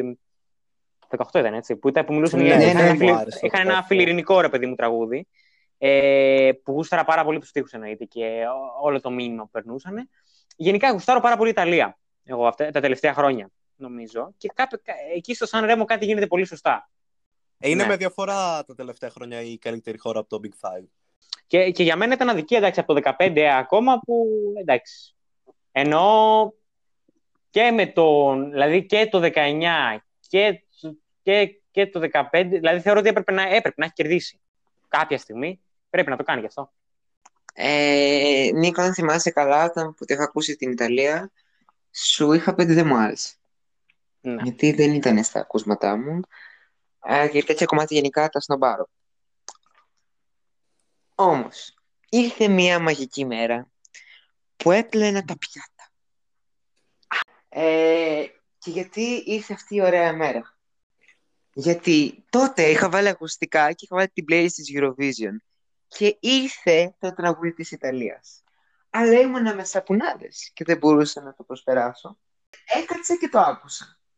Και όταν το άκουσα όλο για δεύτερη φορά, μου άρεσε πάρα πολύ. Και πλέον το ακούω κάθε μέρα. Ε, δεν μπορώ να σου πω ότι είναι στη δεκάδα μου, γιατί δεν έχω φτιάξει λίστα, εξής κανονικά, αλλά θα ήθελα πολύ να το δω στη δεκάδα. Κατά, κατά τη γνώμη μου είναι πεντάδα. Πεντάδα τουλάχιστον. Αυτό και θα το ψηφίσω κιόλας εννοείται.